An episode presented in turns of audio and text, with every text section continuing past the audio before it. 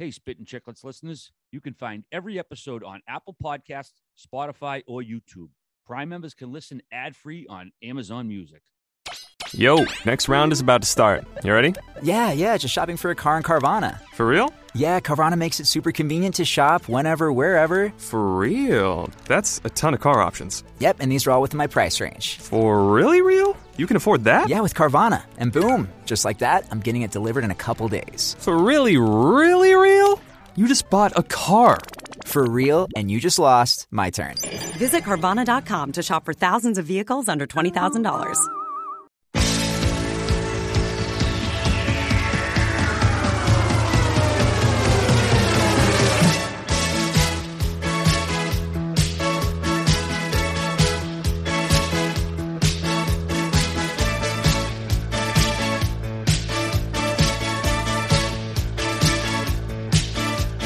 Yo, next round is about to start. You ready? Yeah, yeah, just shopping for a car in Carvana. For real? Yeah, Carvana makes it super convenient to shop whenever, wherever. For real? That's a ton of car options. Yep, and these are all within my price range. For really real? You can afford that? Yeah, with Carvana. And boom, just like that, I'm getting it delivered in a couple days. For really, really real? You just bought a car. For real, and you just lost my turn. Visit Carvana dot com to shop for thousands of vehicles under twenty thousand dollars. Playoffs are hot and heavy. We just finished up yet another game seven here, recording on Wednesday night. But let's say hi to the boys first, get some instant reaction. Paul Biznasty, Bissonette, where are you these days? You look like you're in that uh, Always Sunny in Philadelphia gif where the guy's got all the fucking things behind him, figuring oh, out the yeah. conspiracy. Yeah, I am currently in Vancouver. I actually came over to my buddy's office because the Wi-Fi is a lot better than Pasha's place. Um, fucking clean that up, Pasha. Uh, by the way, I have a crazy uh, proposal from him about his New Jersey Devils. We'll save that for later. It involves an offer sheet. Uh, but I did a content piece with McDonald's here, here today. Uh, very cool. Um, got to work with Ronald, McDo- Ronald McDonald's House Charities. And there was a kid there who actually, you know, he's been going through treatment. Uh, they had him over. He was staying in, in one of the Ronald McDonald houses here in Van. And uh, his his favorite player, one of his favorite players was Jacob Markstrom. And I FaceTime Marky, and he's actually in Slovakia right now at the Worlds. And uh, sure as shit, he answered. And he was – I think he might have been naked because he was in his bed, no no shirt on. And he was kind of like, why is Biz FaceTime me kind of thing? And next and next thing you know, I had the camera in this kid's face, and, and the kid was so pumped. It was just cool. So Jacob Markstrom, awesome guy. You know him, Whit. He goes on the golf trips, doesn't he? Oh, he came on one. He's the best guy in the, the world. The best guy in the world. I've uh, told this best story ever of him on the bus, right? No. Oh, yeah, yeah, yeah. About him yeah, getting yeah, caught yeah. on the bus and, and yeah, having to sneak out. But uh, throw it. Yes, yes. I don't know if he listens to the podcast, but just a classy move. The kid was so fired up. His mom was excited. She came over like three times. So just a classy guy and, and just a good cause. So uh, that was my day. Good on you, Biz. And that's our other co-host, Ryan Whitney. What's going on, brother? What's going on, Biz? You got something else for us? Well, I was going to say I forgot to mention the fact that I shit my pants in the airport on the way to Vancouver the other day, and I obviously I sent you guys the picture. And we'll take your word for it next time, Biz.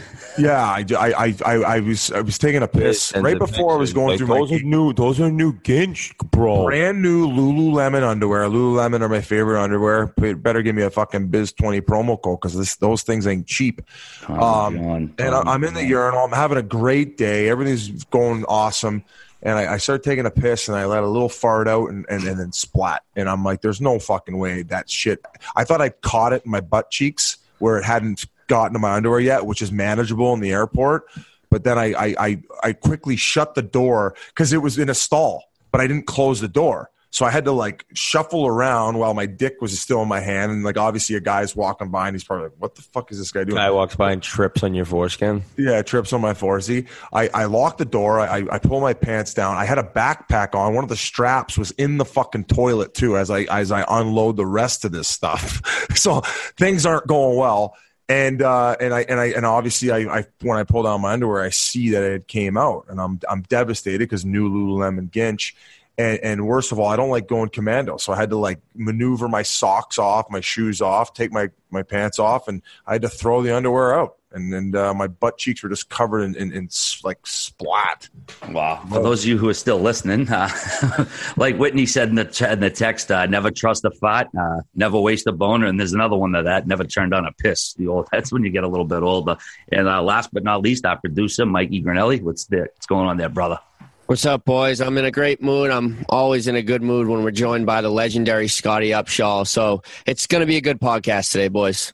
Also, that that line you just gave me credit for, that was that's actually Ned's line. So great feedback on Ned's interview. Oh. A lot, lot of uh, people really enjoyed that one. So uh, we have another special podcast. And, and moving forward, I know a lot of you want big names on the podcast, but we're going to – I hope you guys just trust us, and we're going to gear it towards the guys who have awesome stories. I don't care what level they played at, because sometimes like the big names, they like they, not to say they disappoint, but they just can't come on here and sling the stories like some guys can. And I hope you guys just trust our ability moving forward. Uh, one thing I wanted to ask you about, Grinelli, before we jump into things, is is you moved into the new office at Barstool.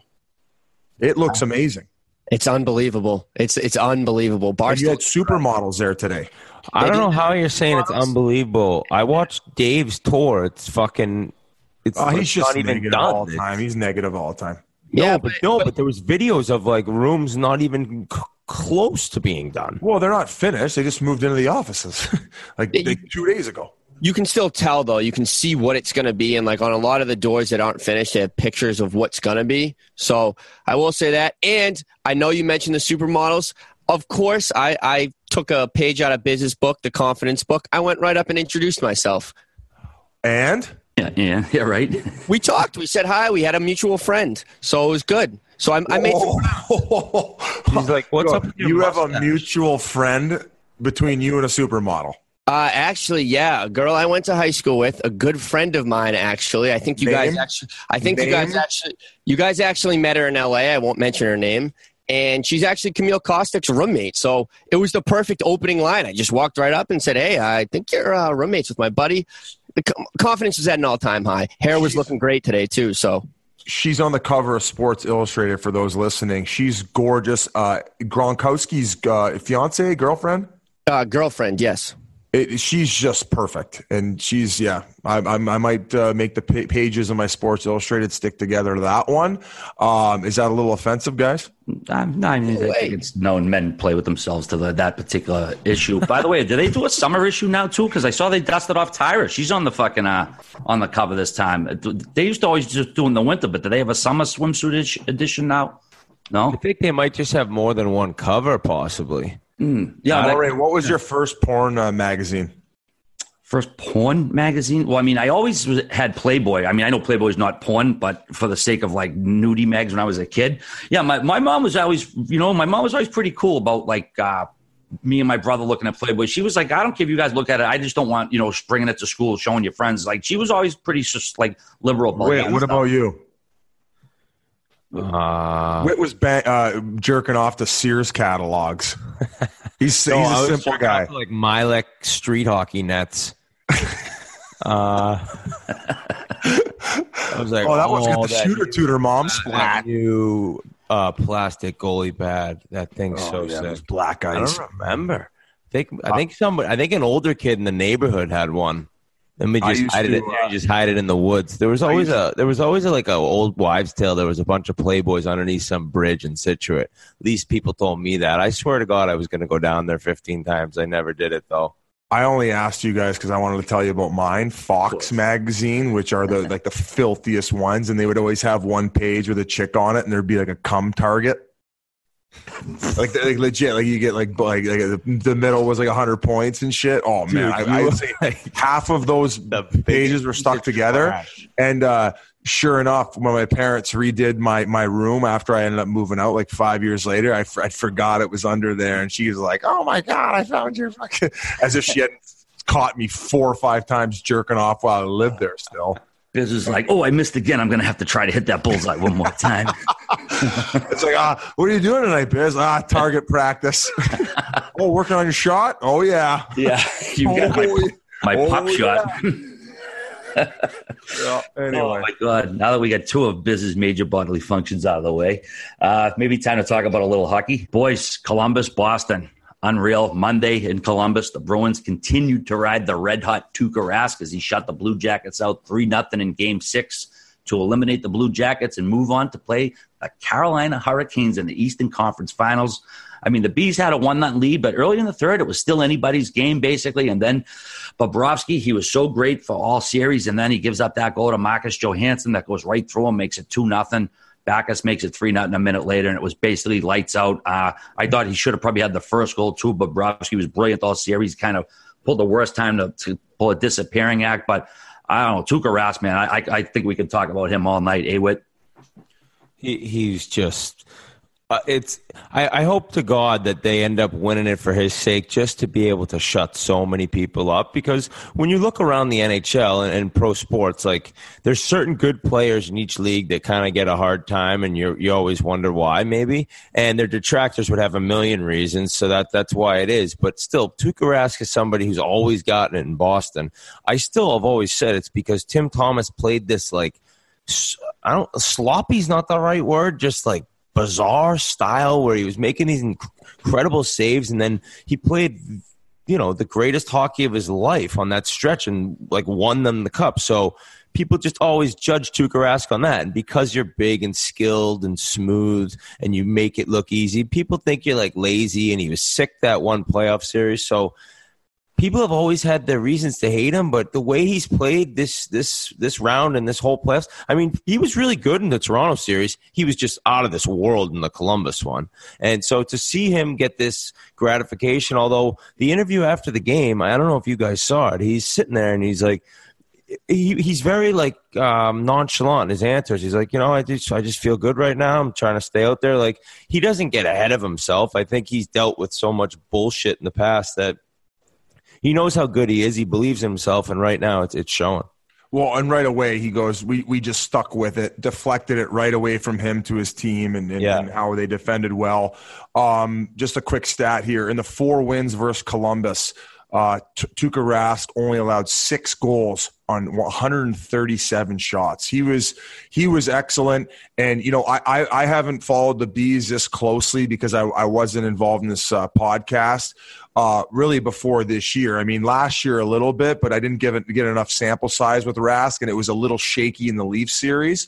Whereas, like, This this is his his Mona Lisa, and he knows it, and he's he's continuing the battle between the pipes, it, like and you guys said, to shut people up. And one thing that we haven't mentioned yet is how pivotal a moment the the McAvoy call slash non call was, and I, I think we're all pretty much in agreement. It pr- probably should have been a five minute major and a game misconduct and and and, and a one game suspension.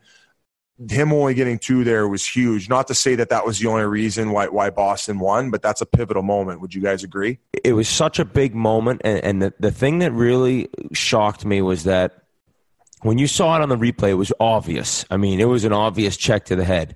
And I think that it it's really a thing where these guys are afraid after the Pavelski incident. And so these, these, you know, they see, they see somebody, and if they're not a hundred percent sure that it was a check to the head, they don't want to get embarrassed like the way that it went down in that game seven. So maybe that's part of it, but it was so obvious that I was just really surprised it was missed. There was a ref right there, and he was right behind the play. So, uh, or the play was skating at him.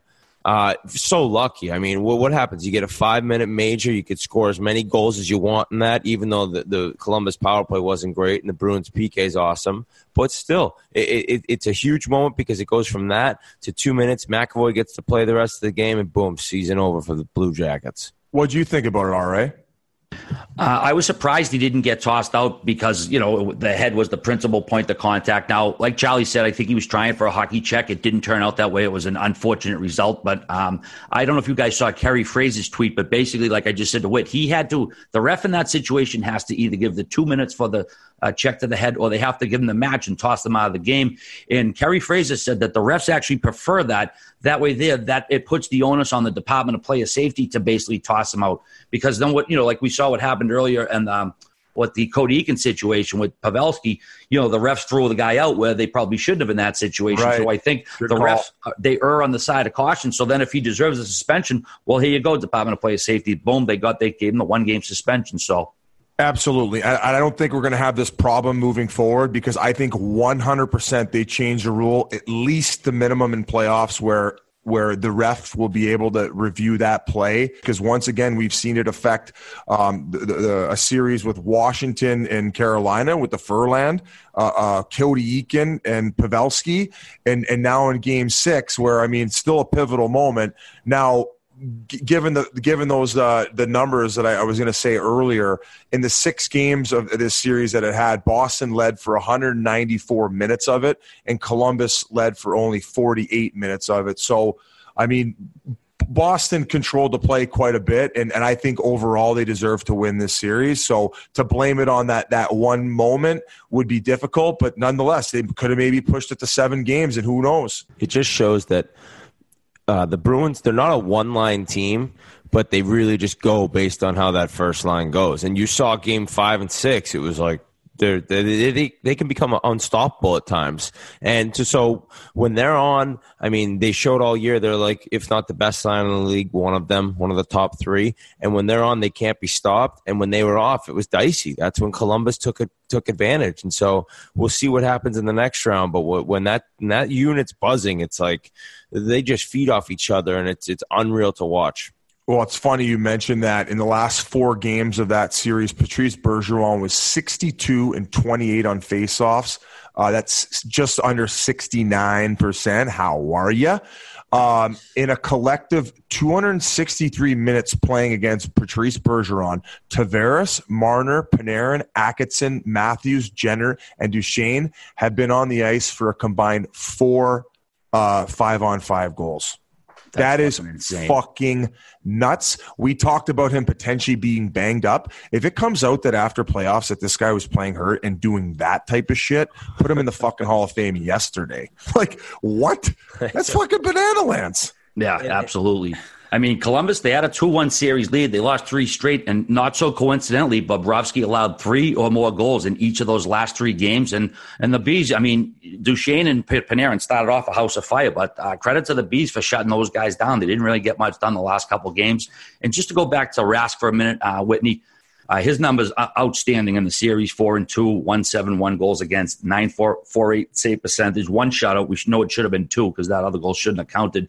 But in games four through six, his save percentage was a nine sixty-five and a one thirty-three goals against. But as far as the why he gets the hate, I think the Thomas thing might be a little wits, but I blame Felger and Maz. And look, I like Felger and Maz. And for those of you not familiar, they're Dude, the uh, you radio think they guys. Had that much of an impact? I, I do. I really do. Uh, they're the biggest radio show in town. People are in this town. They're a little bit of sheep. They listen to the radio. They parrot what they hear.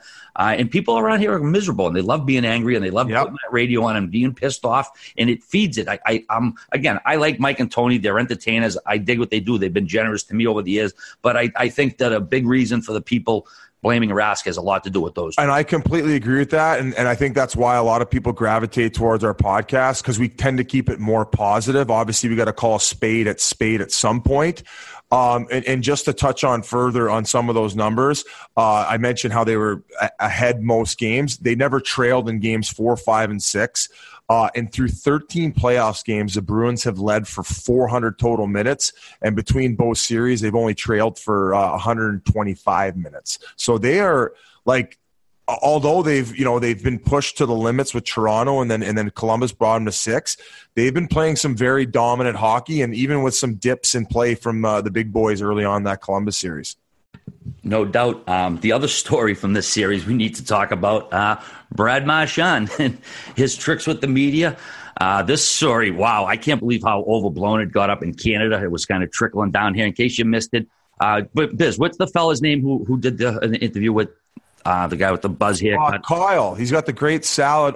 Listen, it was a, a, a situation that got blown way out of proportion. Uh, a couple a couple people who I completely disagree with said it was out of line by him to ask that.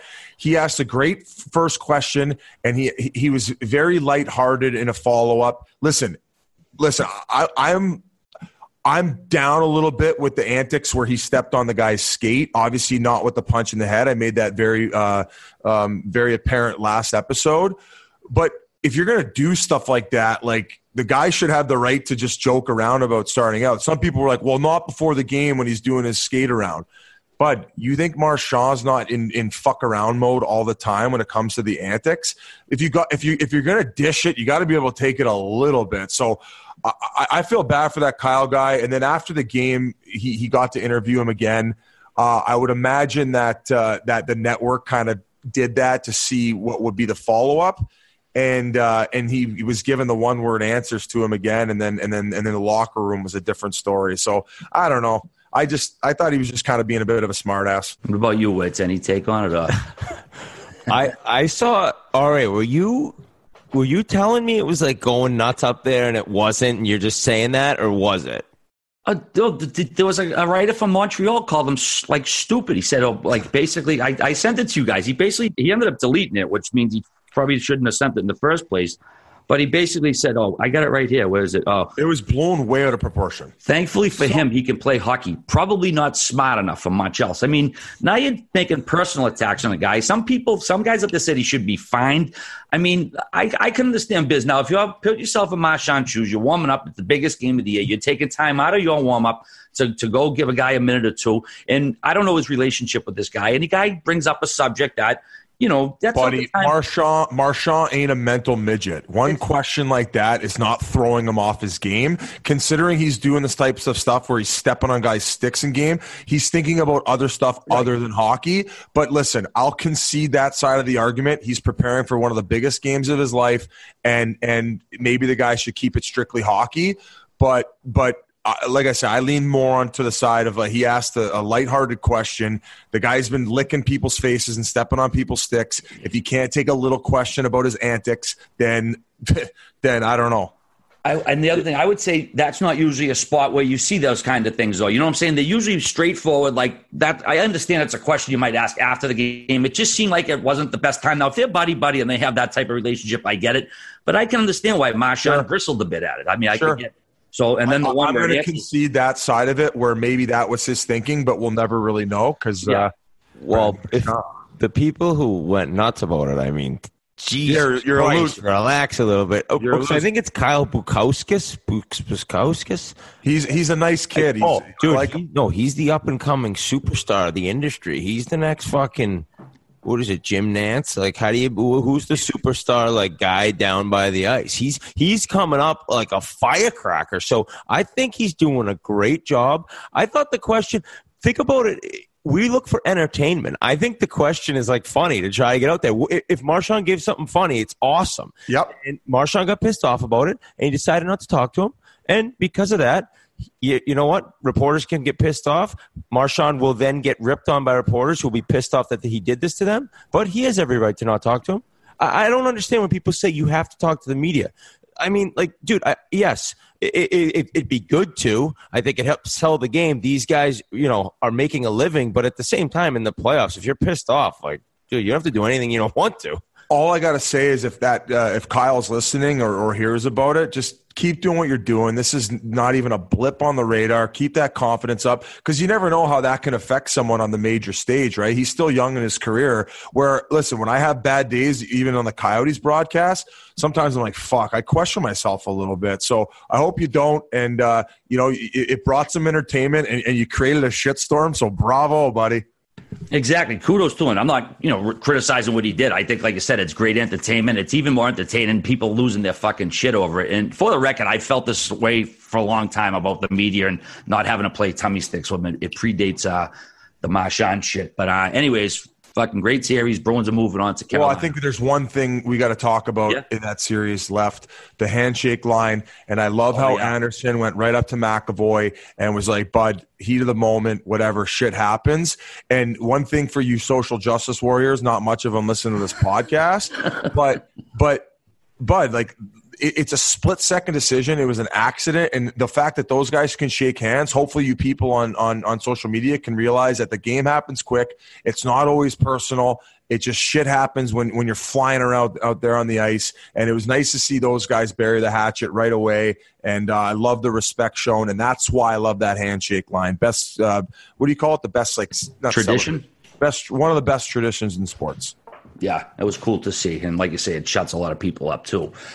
So that wraps up that series. Next, we're going to take a look at uh, an all-time classic, man, Dallas, Saint Louis. Uh, it was an epic instant classic game seven Tuesday night that went to double O T. Uh, Saint Louis beat Dallas two to one, knocked them out of the playoffs when Pat Maroon whacked a loose puck past an absolutely incredible Ben Bishop, five fifty into the fifth period. If you missed it, Robert Thomas' shot hit the post, went off Bishop's back, landed right behind him in the crease. It was an easy tap in for Maroon, but you had to feel terrible for Bishop, man. fifty-two saves on fifty-four shots, and to lose the game on such a, an unlucky thing. He did nothing wrong. He played the played everything right, and he lost the game. But at the same time, kudos to Maroon for getting his second dramatic game winner of the playoffs. Hometown crowd, his kid was there. Awesome scene. Biz, what do you got, brother? Well, let's back it up a little bit. Let's go back to game six where fucking Dallas pulls out all the stops, trying to naturally boost their team's testosterone. They put that missile launcher, Tits McGee, behind the bench. And I think every it backfired. Every guy on the bench must have busted their nut other than Tyler Seguin because he ended up scoring the goal. He's used to seeing jammers like no, that. No, because he'd already had like seven out in the morning with her. Yeah, he probably yeah, weekend yeah. legs rock. Probably got her with the old pregame, uh, after pregame skate. They only end up mustering up twenty-three shots. Uh, the game goes poorly for Dallas, four one. Saint Louis goes back home for game seven, and guess what? Not only did they not get the win in Dallas by pulling off that stunt, they get mocked. They got a they got a, a, a man, a grown man with a full beard in the exact same outfit, dressed as that girl that was behind the Dallas bench, and now the Saint Louis Blues are fired up. I think after the first period, uh, it, till the end of regulation, I don't think da- Dallas had four shots. So it was a pure domination show by Saint Louis. They deserved to win that hockey game. Um, of course, the, the storyline, Pat Maroon scoring in front of his kid, unbelievable. Uh, the whole city's erupted. Very cool that he he was basically the, the Saint Louis Blues were, were in battle with the, the city's counterpart, uh, Ben Bishop, who's from there as well. So it's kind of like a Saint Louis against Saint Louis thing going on. And he gets the goal. Post-game interview, he he gives, I think, Chicklets a little shout-out with the T S N Turning Point comment uh, while getting interviewed. and uh, and then he and then he gets a big hug by John Hamm going into the locker room. Can you imagine? How about that, Whit? John Hamm, you you could – after we talked to him, we could tell that guy's a diehard Blues fan. So he's just fired up, I'm sure. Glory is ripping in that locker room. Last place, January third, on to the Western Conference Final, where they will now face who they did last time they were in the Western Conference Final, the San Jose Sharks. So the series was was exactly what we said before. I, I think I'm pretty sure we picked – did we all pick that series to go seven? I picked Saint Louis in six or seven. I had Dallas in six, so I was double wrong. I don't know what I was, so I was probably wrong. But I, we knew how evenly matched it was, and it came down to the wire. And, God, dude, have you ever seen a hockey game that's set up more for the, the true heartbreak than that game where one team dominates and dominates and keeps coming and never stops? The other team can't even get a fucking shot on net. And all of a sudden, you just wait for Dallas to get that killer. It's like it was setting up perfectly for it. A true goaltender stealing a game. And then just an incredible move by Robert Thomas. This kid's filth. Filth. Yeah. Two assists in game seven. I think he's nineteen.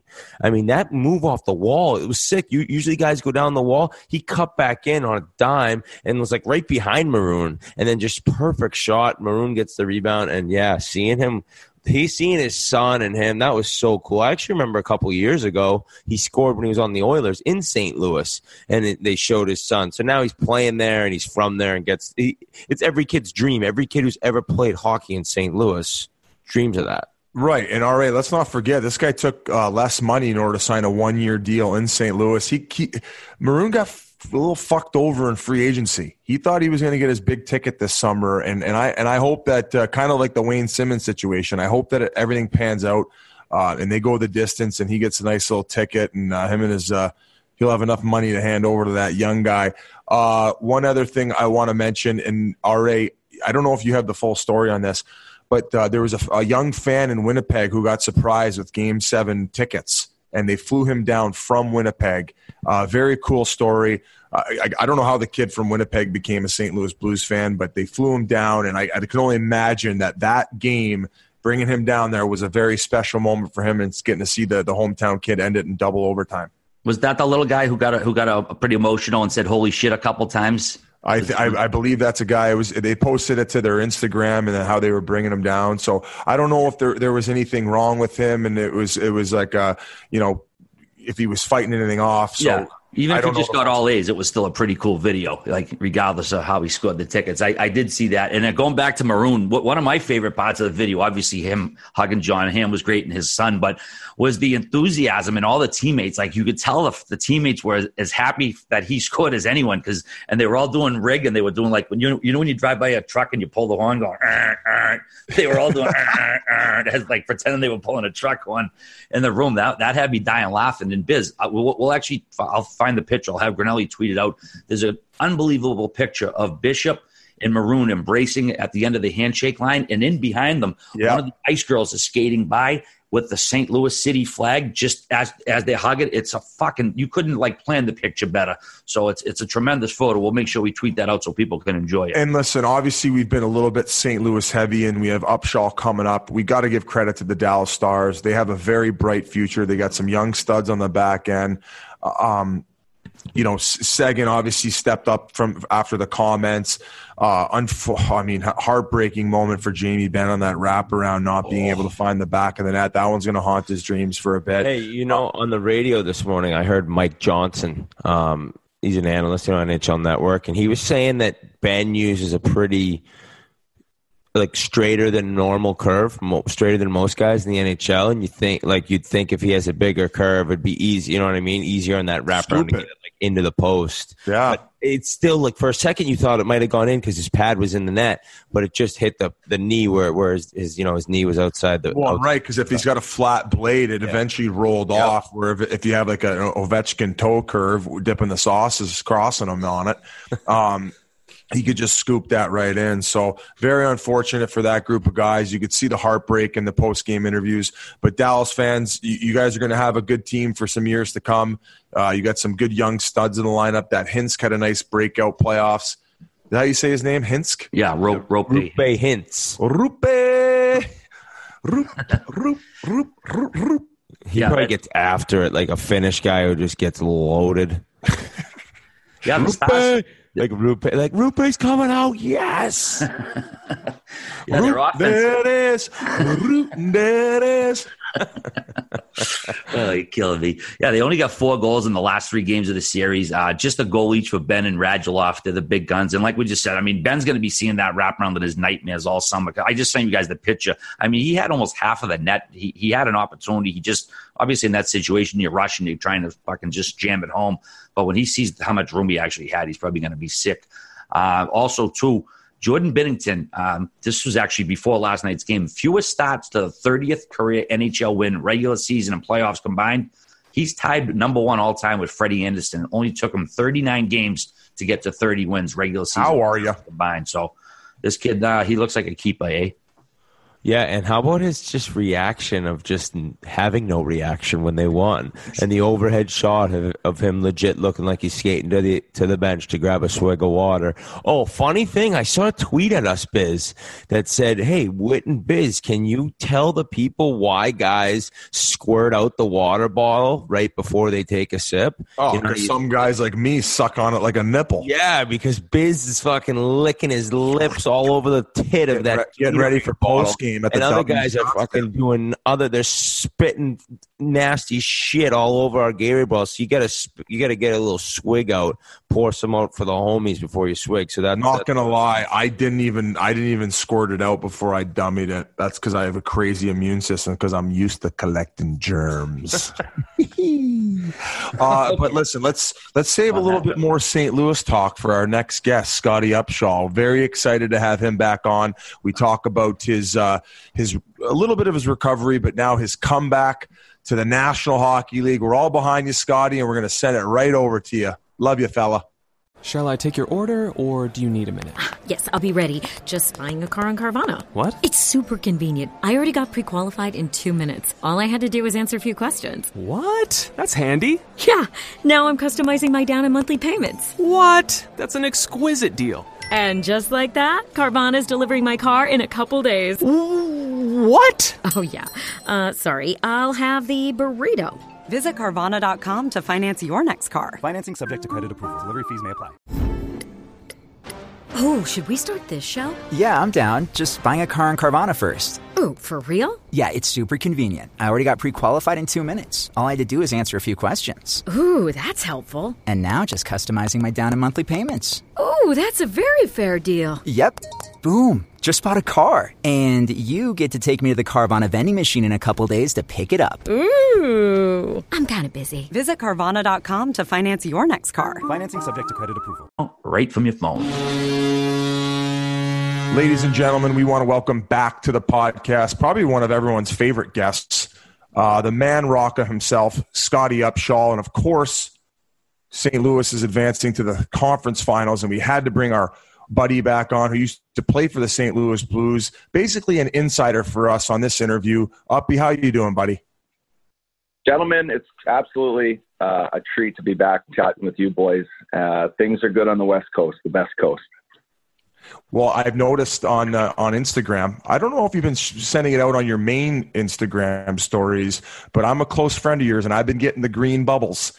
And uh, you're back on in full training mode, buddy, and you look like you're ready to fucking go. I am, Biz. I am ready to rock. I got to tell you, it's been uh, it's been a long time coming. Uh, I put the wheels on for the last couple of weeks. I've been skating, um, just feeling normal again. Being able to golf, being able to dance, being able to skate, like it's uh, it's everything that I miss, and it's nice to be back in uh, in full swing of things. So I think since I last spoke to you guys, probably a couple months.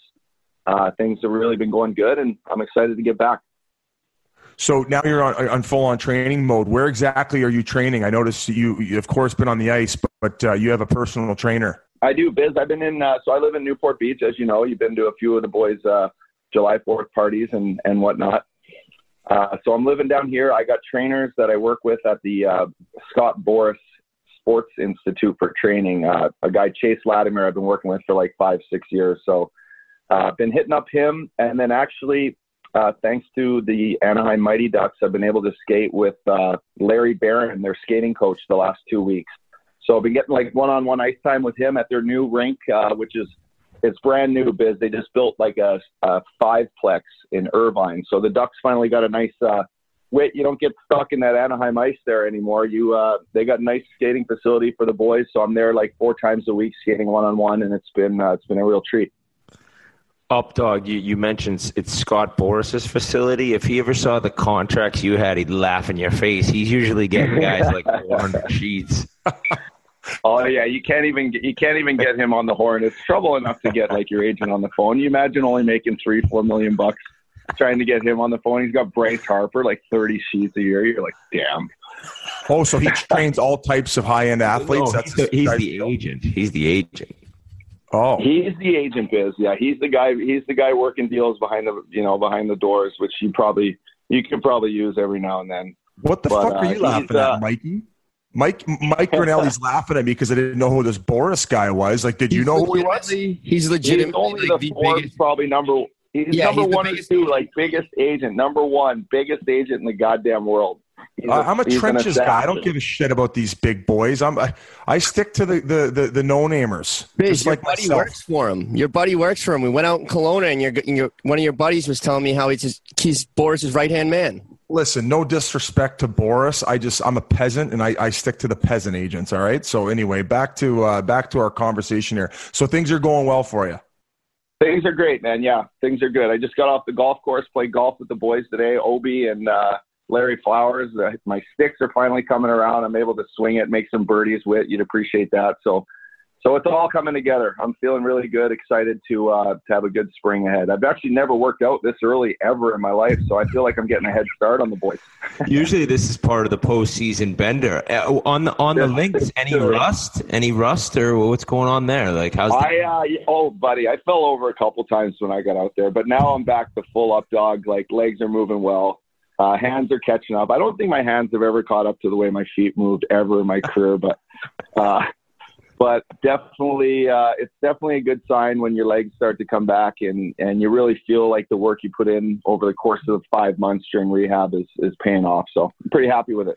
So, um, you know, a bunch of your buddies with an enormous win last night, crazy double overtime, game seven, Saint Louis Blues victory. I saw you and Larry Flowers, who's a part of the origination, or if that's even a word, of Gloria. So how cool is it to see your buddies get a huge win? It was amazing, Whit. Uh, I know you're close with those guys too, even, you know, there for Great a couple guys. camps. They're, uh, they're unreal guys.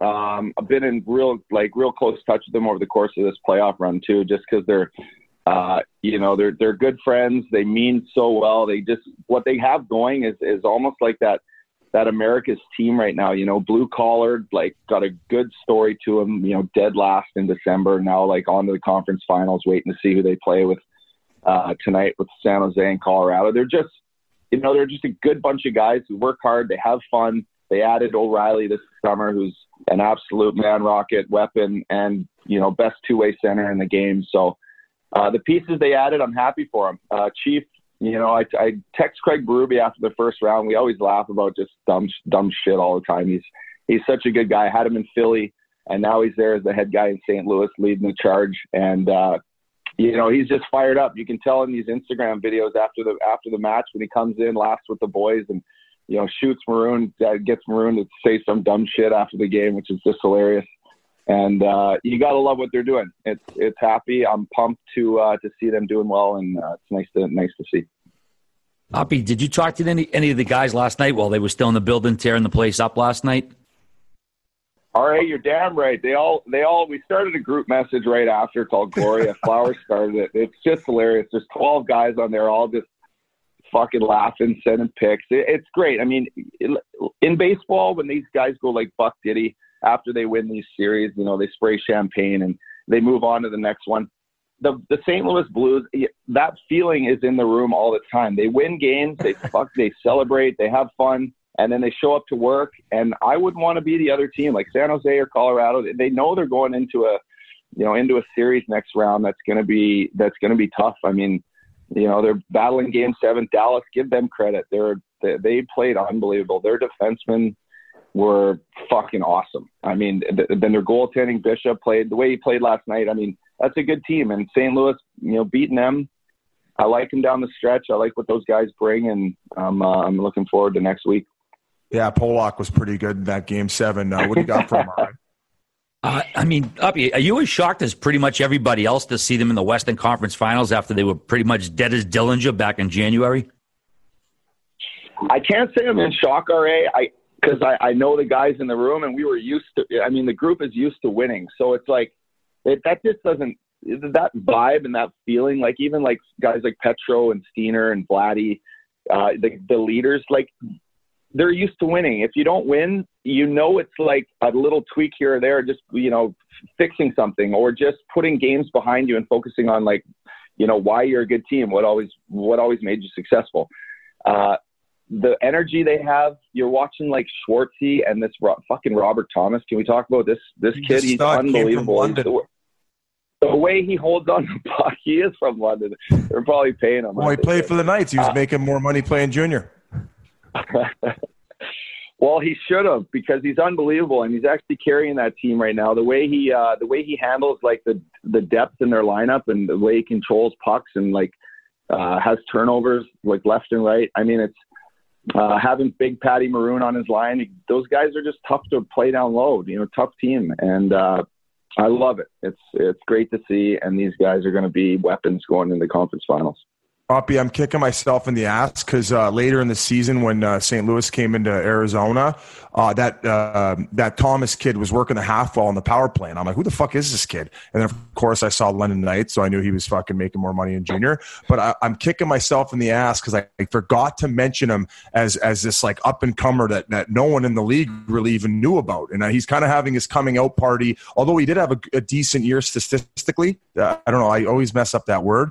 But uh, he's really kind of becoming a household name now that, of course, they're moving on to the Western Conference Finals. He's just a good kid. And the, the way that the older guys treat him, I hear he's you know, the, the boys like Bertuzzo and, and Schwartzy, they've taken them under his wing, under their wing. And just like, you know, it, it, it's it's important to have guys like that to teach these young kids who have all the skill in the world, but need to know kind of what it's like down the stretch, you know, when meaningful games are important and what it's like in the playoffs. I mean, uh, and then, you know, what, what can you say about our another youngster, Binnington, who's an absolute beauty, great kid, does well with the ladies, and he's just really off and right right whoa, now. Whoa, whoa, back that up. Dude, he's Binnington? Confident as shit. Are you kidding me? You see these interviews, Biz? He's got those nice eyes. He's got pretty solid flow, and he saves pucks. He's winning games. I mean, that's what else do these ladies want? Like, what he's else? He's probably like me. Probably fucks chicks with his nose. He's got a big snout on him like me.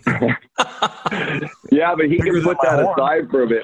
He he focuses on, he's got his eyes on the prize right now, and I think he's got one thing in his mind, and that's, you know, taking this team to the Stanley Cup, and he's sure playing like it. So it's, uh, you know, having a guy like that, a confident guy in the back. I told, I, I've said this before, but as soon as he won his first game in Philly and had a shutout, I texted him, and I was like, buddy, you need to own this. You're the fucking guy that's going to take this team in the right direction. Be confident, be cocky, just be you, because I know who he is, and I know, like, he's been waiting for his opportunity, and now that he's got it and grabbed it, it's it's something that, you know, everyone can kind of watch. Like, he handles himself so well. He's confident. He's calm. He wasn't even celebrating I mean, it, after yeah, they won. See how cool he was? Well, fuck, he was probably dead tired. I mean, he just played fucking one hundred twenty minutes of hockey. And he just made an enormous save on that Ben wraparound, which was just a totally. sick moment. I mean, that looked like, like uh, as they showed the replay, I was like, man, is that in? Like, because it just, his pad was in the net, and he just made this miraculous save. That was unreal. Is he always like that weirdly calm, like in every situation, Binnington? R A, I, I got to know him skating with him and Biz up at that BioSteel camp, and I was fucking going bar down on him every shot. I was like, I felt bad for him. Oh, easy up. Like, finally, I'm like, hey, bud, just keep your glove up a little bit. You'll fucking, you'll save me every time. I only know where to shoot. I like, only know one place you come from. Fucking right under the bar. So anyway, he just, he's a good kid, and he was always at camp, always wanting to, like, kind of hang out with the guys and, and be cool. And then, you know, the team would keep him around. The one year we went up to, uh, through the conference finals and played San Jose, he was with us the whole time as our third string, and was just, a, was just an incredible kid. And you knew that those guys and quality people are guys you want to be around, guys you want to have on your team. And you could just tell, like, when this kid gets his chance, if he plays well, he's going to have a long career and a successful one. And, And, you know, him and Jake, he was he was exactly what the Blues needed. When Jake kind of started to fall a little bit, he picked him up. And then those two were a great tandem down the stretch. When things, when the schedule got tough, they were, they were a great tandem. Updog, um, now you, you mentioned Schwartzy, and, like, that guy's on the ice, just a ball of energy, sick skill, making plays every time you notice him. But I know you were rehabbing it earlier in the year, but he started off just dog shit. He couldn't do anything. Like, did you chat with him at any point? Did you know what, what had happened in the in the beginning of the year? Because he's just so good. It was surprising then. I think it was it, the, the it was a little bit of a learning curve for most of their guys coming into this season yeah. with. Uh, the, the pieces they added, like they added Perron, they added O'Reilly, they had some new guys in the lineup, so there's some fresh faces. Uh, they mixed around with lines, I think, and that was that was the biggest thing I think Schwartzy had to deal with was, you know, he'd always been a guy that was, everyone wants to play with Schwartzy. That's the thing. He gets pucks, he makes plays, he's always like creating second and third opportunities from how hard he works. So everyone wants to play with them. Well, when they brought in O'Reilly and they added Perron, lines got switched. All of a sudden, Schwartzy, you know, he doesn't play well. He goes down to the third line. He's not playing with maybe the guys that, you know, he needs to. And that kind of, to me, in a way, was kind of like, you know, from, from the outside looking in was what was going on. Then kind of games become powerful, meaningful. And he's a gamer. He steps up. He's been in all situations. He's won championships. He's been leaders. He's been captain of the World Juniors. Uh, that takes over. Then you feed off him. Now, again, everyone wants to play with Schwartzy. Now he's a guy that can play anywhere in the lineup when you're down, when you're up. Great two-way guy. Um, and he's, you know, is this guy not the best the tipper in the fucking world right now? This guy can Pavelski. Tip anywhere. Like, right under the bar, too. Every tip is, like, perfectly placed. So he's always around the net. He's a great guy. Uh, you can just see he never fucking stops or quits. And that is something you can't teach kids. And it's either in you or it's not. And that and that guy is uh, he's a workhorse right now for those boys. Uh, Uppy, since uh, picking up Del Zotto at the deadline and, of course, adding Vince Dunn full-time, is anybody else on the team getting laid other than those two guys? Other than the usual? Those guys are man rockets, and that Vince Dunn – I mean, Del Zotto, I know Del Zotto does well for himself. He, he's a, he's a ladies' man, but that Vince Dunn is one handsome son of a bitch. He is. He is, Biz. Well, since I left, I mean, there's a lot of uh, a lot of shoes to fill. So I knew that was coming. Um, so those boys, I mean, you know what? They have a great time, is what I said. A lot of good-looking guys in there. They play in Saint Louis. There's, I got to say, there's some good-looking girls in Saint Louis. There's not a ton. There's some quality there. But uh, I'm sure those boys, once they, you know, carry on and win the Stanley Cup, they won't have uh, trouble finding anything for, for any amount of days for them to come. Updog, uh, I'm I'm really curious what's up. What's like the Updog social calendar look like? Any concerts? Any like things coming up? Any trips you're going on? I mean, you gotta have a nice little summer plan while also getting after it in the weight room. Totally, Whit. I just. Uh, I just actually, so so my boy Flowers, who's beside me here, actually, he flew in last week. He's uh, he is here for a week, doing a little business, doing a little, uh, you know, catching up with some girls that he left behind in Hollywood. So he uh, he and I and a couple other friends, we had about twelve people, went to a festival called Just Like Heaven. It was in Long Beach on Saturday. It was all like cool uh, early two thousand like indie bands. Phoenix. Uh, oh, Phoenix is Phoenix, awesome. Yeah, Mike Snow, yeah, yeah, yeah, Beach House. Hey, uh, Uppy, the these Raptor. Are all bands that used to play in the locker room when I first got to Phoenix, and I would download totally. the, the music. And then when you got shipped off wherever it was, I believe you went to, what, Columbus? I went from, yeah, for just a fucking cup of coffee. Don't yeah, but I, I would just play all the tunes that you introduced me to. one hundred percent. Yeah, well, someone someone had to carry the torch, as always, in the room. It's uh, it's part it's part of the gig, Biz. But you were you were one hell of a fucking D J. I know that. Um, so anyway, that was a great time. But other than that, Whit, you know what? I got a golf. Uh, I got the one big thing on my calendar this summer is a golf trip that Mister Alex Steen put together for sixteen guys, uh, a bunch of Blues and ex-Blues. But we're all going up to Whistling Straits for a three-day Ryder Cup. That's mid-July. So. Uh, if That's you didn't get your sick. invite in the panel this year, Whit, you'll be coming next year. Phil. I'll be up there in uh, I'll be up there in mid-August, up though. I'm sure I'll be seeing some right. pitch, pitch marks close to some cups, and some long irons in there with a little bite on them. I know that for sure. So I got that. I don't have much planned though, boys. I'm trying to stick around, uh, building a house in California that'll be ready probably mid-July. Um, so I'm staying here. I'm like I said, I'm giving it one last kick at the can to be. Uh, Uh, to, yeah. You know, I think I I deserve it to myself to to treat this summer like a, a real working man summer. So looking forward to that, and uh, I'm sure we'll meet up as, along somewhere for, for some fun. Uppy, as for concerts, uh, do you have any preference musically, or will you see like any type of show if the, if you get a ticket to it? I will go to any show, R A, um, but I definitely have a I definitely have like a vibe for, for the music I like. Um, My Morning Jacket, Pearl Jam. Are like two of my favorite live kind of rock indie bands. Uh, I'm going up to Red Rocks in August to watch My Morning Jacket play two shows. Red Rocks is fucking unbelievable. If anyone's never been there, it's it's a must-see venue that uh, I saw Odessa there two nights, Biz, last year, and that was incredible. I think we all know how good that band is. So, hey, what's the couple, couple Dolly Partons? What's the what's the deal with? Uh... With Red Rocks, like I, I know it looks, in, but is it like built into the mountain or whatever? It's a natural amphitheater width that has been there. For, it's been there forever, and it's people go do the people like run the stairs in the morning. People do yoga. Oh, it's all there, public like during the open. It's all public. You can oh, go out there when the shows aren't on. You can run up the stairs and do like hikes and workouts around there. They huh. do they do morning.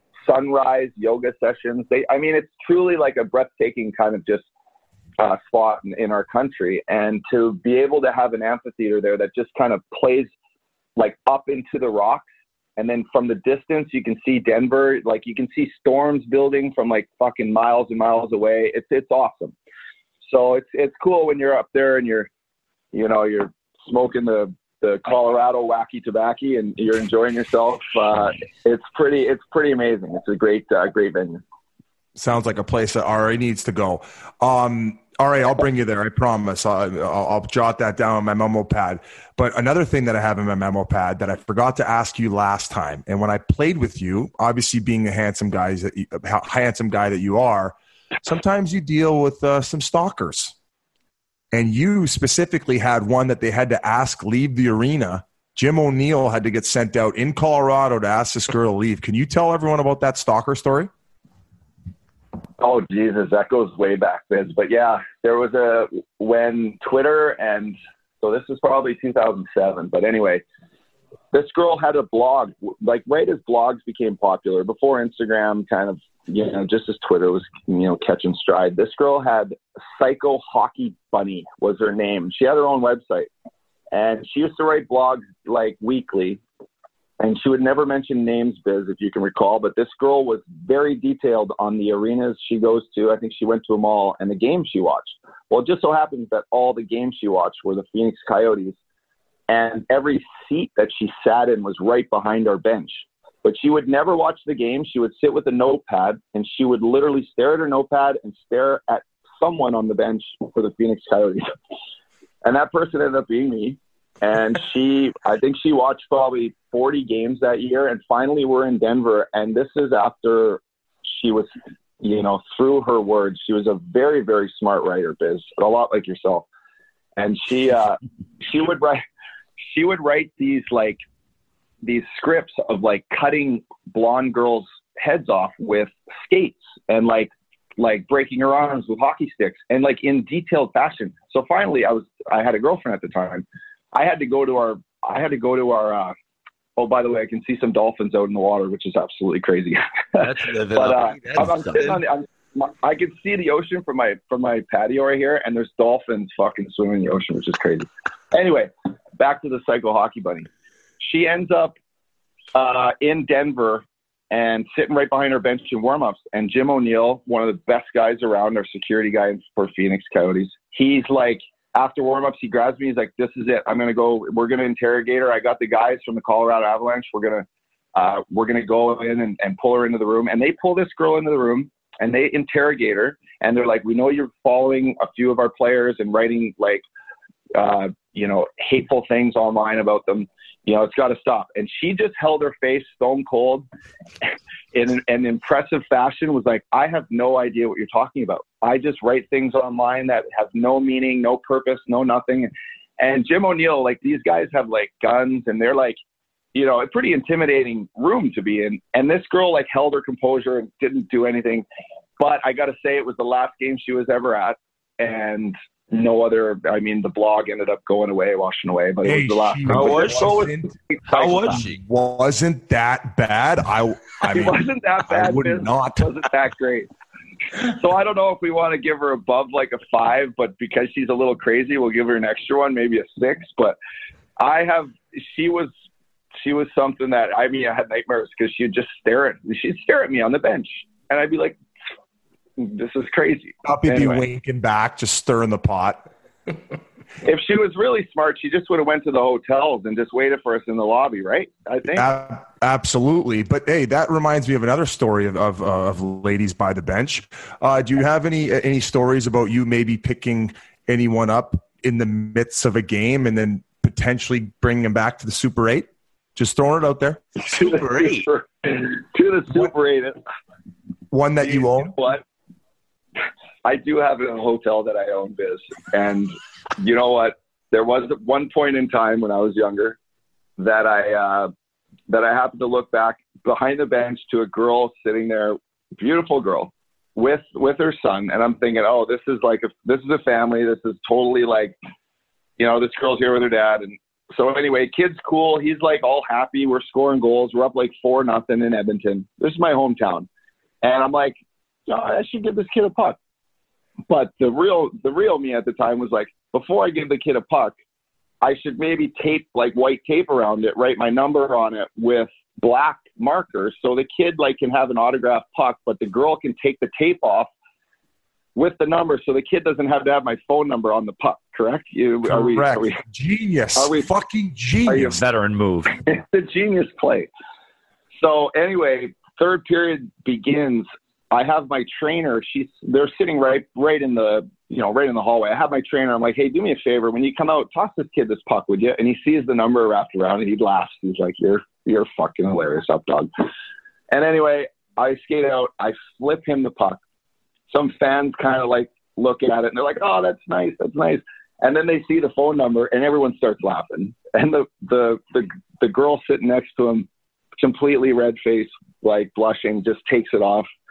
And it, it was, I mean, it was hilarious and it was smooth. The only bad thing about that biz was McDavid. I'm playing McDavid at the time. And McDavid goes and scores a hat trick in the third period. And we end up fucking losing in overtime. We were up three nothing.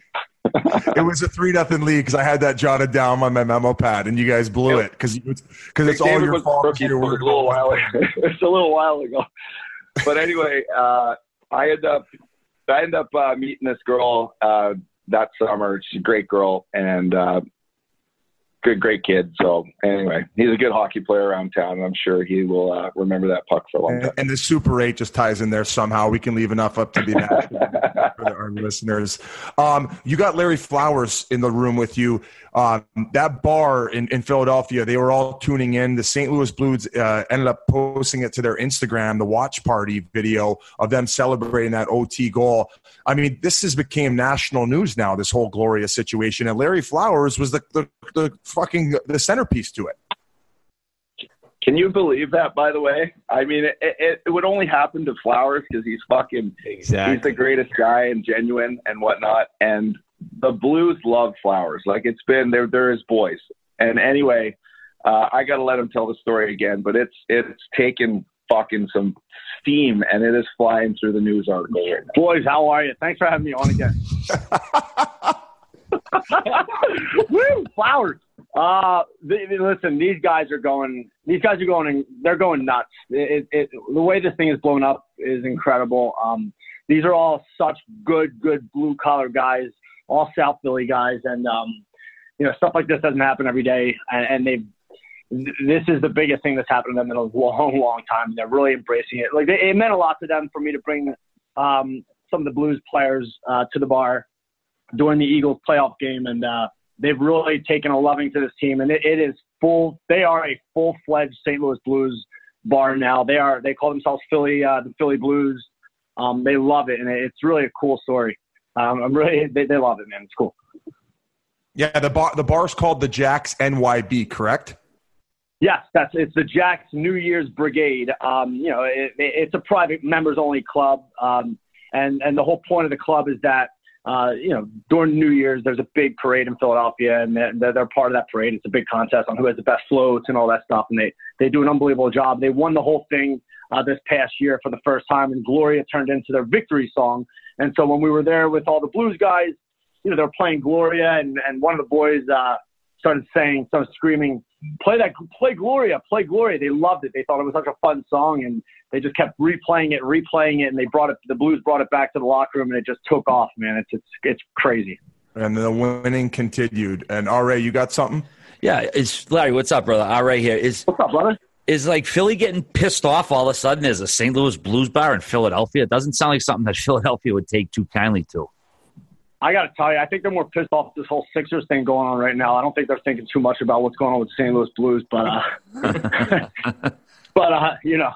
But um, no, I, listen, it, it's it, it's a really cool thing for all these guys and their friends and their families, and um, you know, the thing's gone completely viral. They're they're selling tons of T-shirts, and you know, all that money goes towards the club, and they, they they do a lot of nice things with the money. It's not just like they put it in their pocket. They're they're selling they're selling tons of T-shirts, um, and they do good things with it for the community, and uh, they're amazing guys, and it couldn't happen to a better bunch of guys. It's a really cool thing, and uh, I'm. Personally, I'm so happy for the Saint Louis Blues. Um, like Uppy said, I'm really, really close with that whole, with that whole team, and um, I couldn't. They're just they're they're so good, and um, they're good Holy guys. Shit, this is a nice stroke off session by Larry Flowers. Well, Larry, hey, listen, I. I've never, I've never, I've never been a part of an N H L locker room before. I feel like oh, I am yeah, now. Yeah, just the after parties. Uh, Larry, we got to ask you a favor. Can you have one more story to tee us up uh, for for Scotty Upshaw? Give us a funny Scotty Upshaw story, and and and, and put him back on the phone. But you got to tee him up for it. The funny Updog story. Fuck.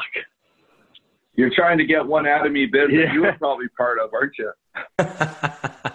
yeah, tell tell one that ends with Biz getting laid, Larry. That's the one that Biz loves. Never happened. Oh, we'd have to go way back. Oh, fuck you, Uppy.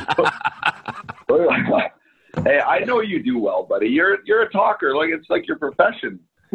That you're anteater, a good talker. That anteater gets you're better. Worked. I'll just, it's a good thing you're a good talker, though, Biz. Let's be honest, right? I, I, I can't think of a specific story off top, but I can tell you this. Larry Flowers doesn't do any better ever than when he's hanging around the Updog, which is why I came out here last week. I, I miss my boys, and I miss Loops and Obi and uh, and Uppy, and I come out here, and anytime I'm around the Updog, it's, let's just say it's not that hard to meet abroad. Um, so we, I would we, say, we have a lot of fun now. I would say Uppy and Loop are, are walking residual kills. That's that's all I got to say about it. Even when I just went to that Due West, I ended up pulling one out of there just because their their aura was in there. Well, um, we, we want to say bye. We got to wrap this thing up. Uh, we want to thank both of you for hopping on and uh, wish you guys nothing but the best in, in your uh, run with the Blues, and hopefully they can make it to the finals. And, hey, maybe we all meet up in Saint Louis, and uh, me uh, we can go rub el- elbows with John Hamm. Hundred percent. This let's not rub uh, rub cocks with him because he, he beats us in that category. All right, up dog. Hey, thanks, thanks for coming on, boys. Hopefully, see you soon. Cheers, boys. That interview was also brought to you by Indochino. Guys, the best way to feel confident about yourself is to have a nice, flashy suit, and that's what Indochino is ideal for. Indochino is the world's most exciting made-to-measure menswear company. They make suits and shirts to your exact measurements for an unparalleled fit and comfort. You're looking to get married? Indochino has tons of options for those looking to outfit their wedding party. Guys love the wide selection of high-quality fabrics and colors to choose from, not to mention the option to personalize the details, including your lapel, lining, pockets, buttons, and writing your own monogram. Here's how it works. You visit a stylist at a showroom. There's over forty showrooms in North America. You have them take your measurements personally, or you can measure at home yourself and shop online at Indochino dot com. You choose your fabric inside and out. You choose your design customizations, submit your measurements with your choices, and then you relax while your suit gets professionally tailored and mailed to you in a couple of weeks. This week, our listeners can get any premium Indochino suit for just three hundred seventy-nine dollars at Indochino dot com when entering Chicklets at checkout. That's fifty percent off the regular price for a made-to-measure premium suit. Plus, shipping is free. That's Indochino dot com, promo code Chicklets, for any premium suit for just three hundred seventy-nine dollars and free shipping. It's an incredible deal for a premium made-to-measure suit. Once you go custom, you don't go back.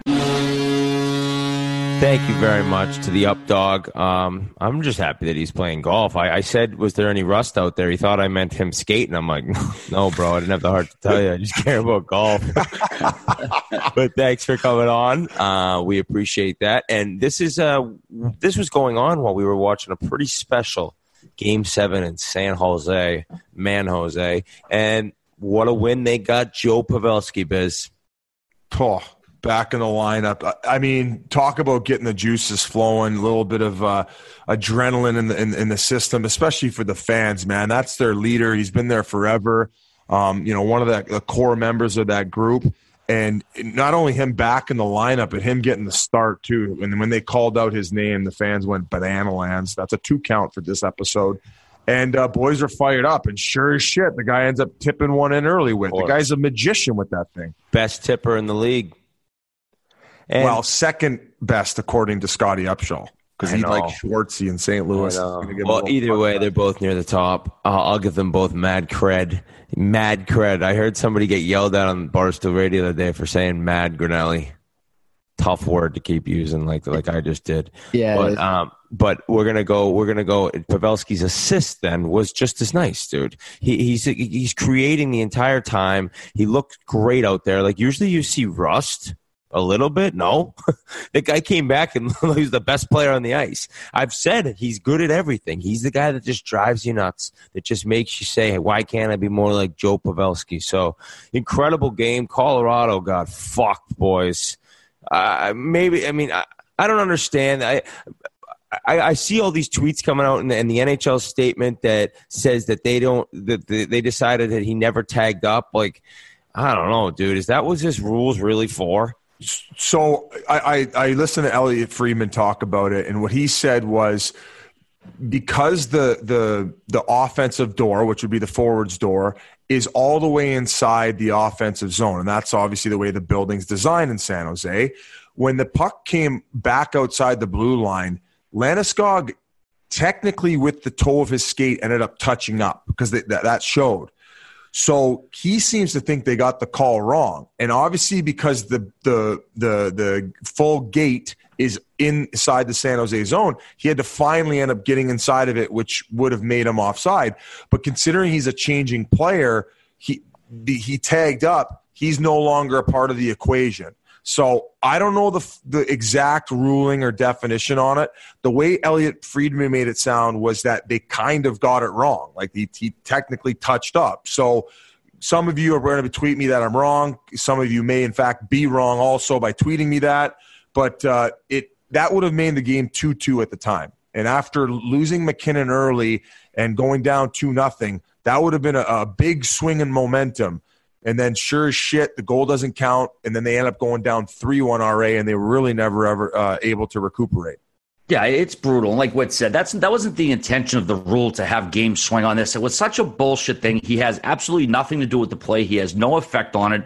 Uh, you know, it, it's it sucks that guys are getting screwed. I mean, teams are getting screwed. It's altering the future of these games, or the, how these games would play out. I, I mean, it's not, not only because I had money on Colorado. That's fine, whatever. It would have been nice to see them tie the game. But, yeah, it just sucks that these rules are, are fucking with people. But we got to give a shout-out to Kale McCarr. Uh, he had the assist on Gabriel Landeskog's overtime game winner in game six, by the way, that gave us a game seven. Uh, he made a nice little pass to Landeskog. He earned a one hundred seven thousand five hundred dollars performance bonus for playing in ten playoff games. Tonight was the tenth game, but his assist led to the tying goal, so he got a nice fucking bonus from himself. Holy shit, that's better than Paisley's empty netter. Or no, it's not. How much did oh. you say? This was one hundred seven thousand five hundred dollars. Oh, one hundred seven. No, Paisley's empty netter was worth what? I think four hundred. That's crazy. Even one hundred twenty. That guy's going to go. Colorado's going to spend more money on training with it. Hey, Colorado's got a couple of years here where uh, they're going to be unreal. They're going to be very good. That McKinnon's a full blown video game, and he's making like six million bucks. I know, it sucks. I mean, it's I mean, it's it's you've seen with the Bruins. I mean, Bergeron, they all he like started it. They all make like six, seven million. So if that's going to be the case in Colorado, I mean, what a team they're going to have. Especially they got the high pick this year because of that Ottawa trade with for Duchesne. And and just going back to the gate changing thing, I'll I'll tell you this: I might have been a dog shit player, but I never went to the middle of the bench. I would always stay by the gate, and sometimes my line mates hated it, but I said, hey. Two things. I play four minutes. I'm going to make sure that gate's open for every single guy who's playing legitimate ice time up front. I'm going to make sure there's a water bottle if they need it. And if my line mate wants to get mad about it, just shout down when it's our turn up, and I'll make sure I do not miss the shift. Sometimes they would forget to let me know, and they'd be in the middle, and then we'd have four guys out there, and Tip would be like, Baz, what the fuck are you doing? And I'm like, oh, I was worried about the gate, coach, fuck. and, I mean, and then my heart rate would my heart rate would be already one eighty starting my shift, so I was really fucked. That was usually a ten, fifteen-second shift for me. I didn't go longer than twenty, though. Uh, but so you like uh, the, bounce, the bouncer of the bench, basically. I was, buddy, I was the bouncer of the bench. I was one thing I was good at. You can ask any any teammate had. And also by doing it, considering I only played four or five minutes, it kept me involved in the game. Because every shift I was making sure when guys are changing, coming off. So never was I just sitting there like the players who were filtering through the bench when Landeskog was looking for the gate latch. That door would have been open. I would have had my fucking uh, – my um, Canna Brand's C B D lotion ready for his foot rub. He would have been sucking back on Gatorade water. Christ, if he wanted a concoction of half and half, I would have had that going for him. If he needed a sniffer, it would have been under his nose.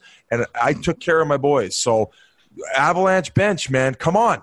Wake the fuck up. You were, Let's you go. Were, You were like clanging and banging, but that's not like being physical on the ice. It's actually just clanging and banging the iron from like the, the bench. Just like correct. Yeah, correct. It was okay. Always open. And uh, boys, I think it'd be a disgrace if we didn't mention Tomas Hertl in the oh, last. Oh yeah.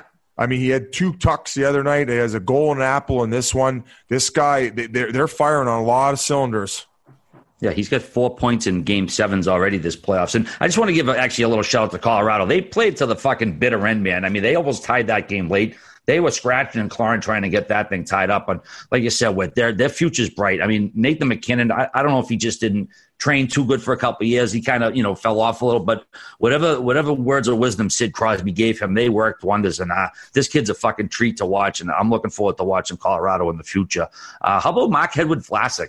He had uh, three goals in seventy-two regular season games this year. He's got three goals in eleven playoff games already, including two the other night. Uh, it's great to see defensive defensemen, guys who, you know, sometimes go unheralded to get a little glory, getting a couple cookies this time of year. Well, that's when you know things are going right for the San Jose Sharks. Not only are they firing on a lot of cylinders, they got a guy like Vlasic chipping in offensively. He ended up having two tucks. He had two tucks in, in one, one game, correct? Yeah, games, uh, game six, yeah. Was it game six? He had two tucks? Hey, and in this, in a redemption story from early in the playoffs, very early now that you look at it, but Martin Jones, career game seven numbers now, three and oh, one point eight two goals against, and a nine thirty-one save percentage. That guy shows up in the biggest moments. So he's been he's been exactly what they've needed, and they've gotten timely scoring. Couture's unreal. They're, they are a good They're a good team, and I think like them in Saint Louis is going to be an unreal series. I don't know who I'm picking yet. I don't know who I'm picking, but it's going to be a battle. The High Noon El Pres Pack is here, featuring my top four High Noon Vodka Seltzer flavors. These flavors include passion fruit, pineapple, pear, and all new flavor, tangerine, all made with real vodka, real juice. This twelve-pack is only here for a limited time, so get it while you can. Just look for the pack with my face on it. You can even scan the Q R code in the pack and have me virtually join your party.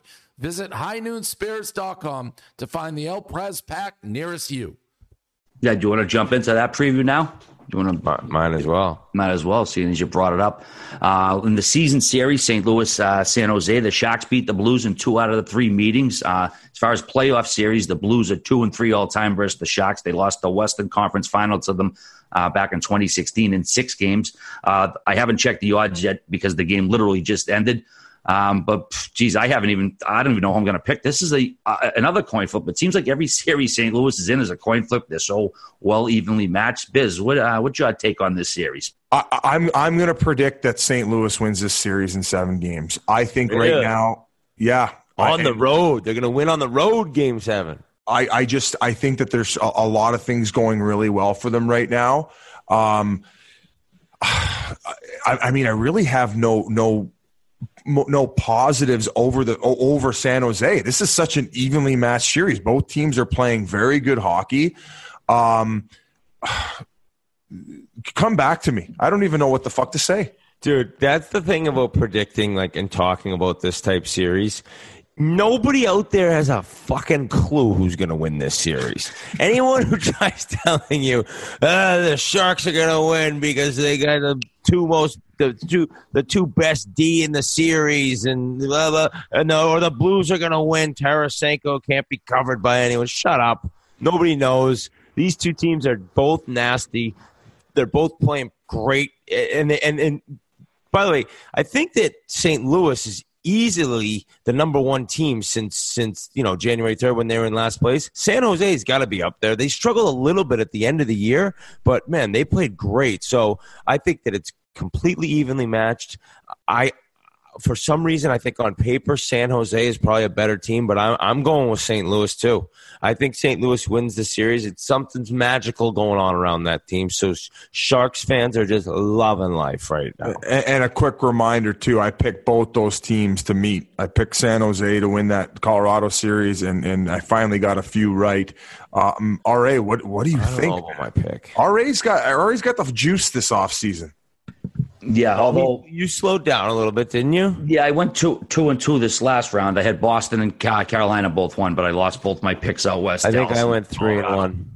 Uh, but what I, I did actually make a smart move before last night. I'm sorry, uh, Tuesday night's game, I did put some money on the um, the who, who fuck the Bruins. Oh, no, no, no, San Jose. I put money on San Jose and in Saint Louis late. They were five to one. Um, I put a I put some dough on. So basically, I'm guaranteed to cash a ticket after the Stanley Cup. It just depends on how much. So I, I put a thousand on each of those two. So a, a little bit of a hedge to pay for, you know, a Colorado ticket. So I'm going to make some sort of money. It might only be a couple thousand.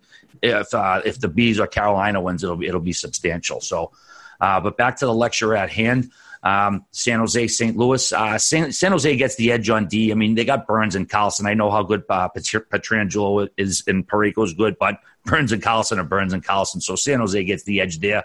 Uh, I think the forwards are maybe a wash. There's, they got some high-end talent with both guys. I mean, what fucking Hurdle and um, Couture doing right now is absolutely unbelievable, but I think they're pretty even. And the goalies, I'm inclined to say they're a wash, but I might give a slight edge to Binnington just because he's been so fucking lights out. It's close. He hasn't had really any blemishes where, again, I'm not picking on Jones, but early in the playoffs, he did get pulled twice. Binnington hasn't. So I'll give a slight nod to Binnington. Uh, but I like Saint Louis. Uh, I didn't pick either one of these teams yet, so I have to pick against one team three separate times, and I'm sorry, it's San Jose, but Uh, I'm going to go with the Saint Louis Blues in six games. Wow, no one, I mean, other than if Grinelli were to go for San Jose. But, I mean, that was a pretty good breakdown, all right.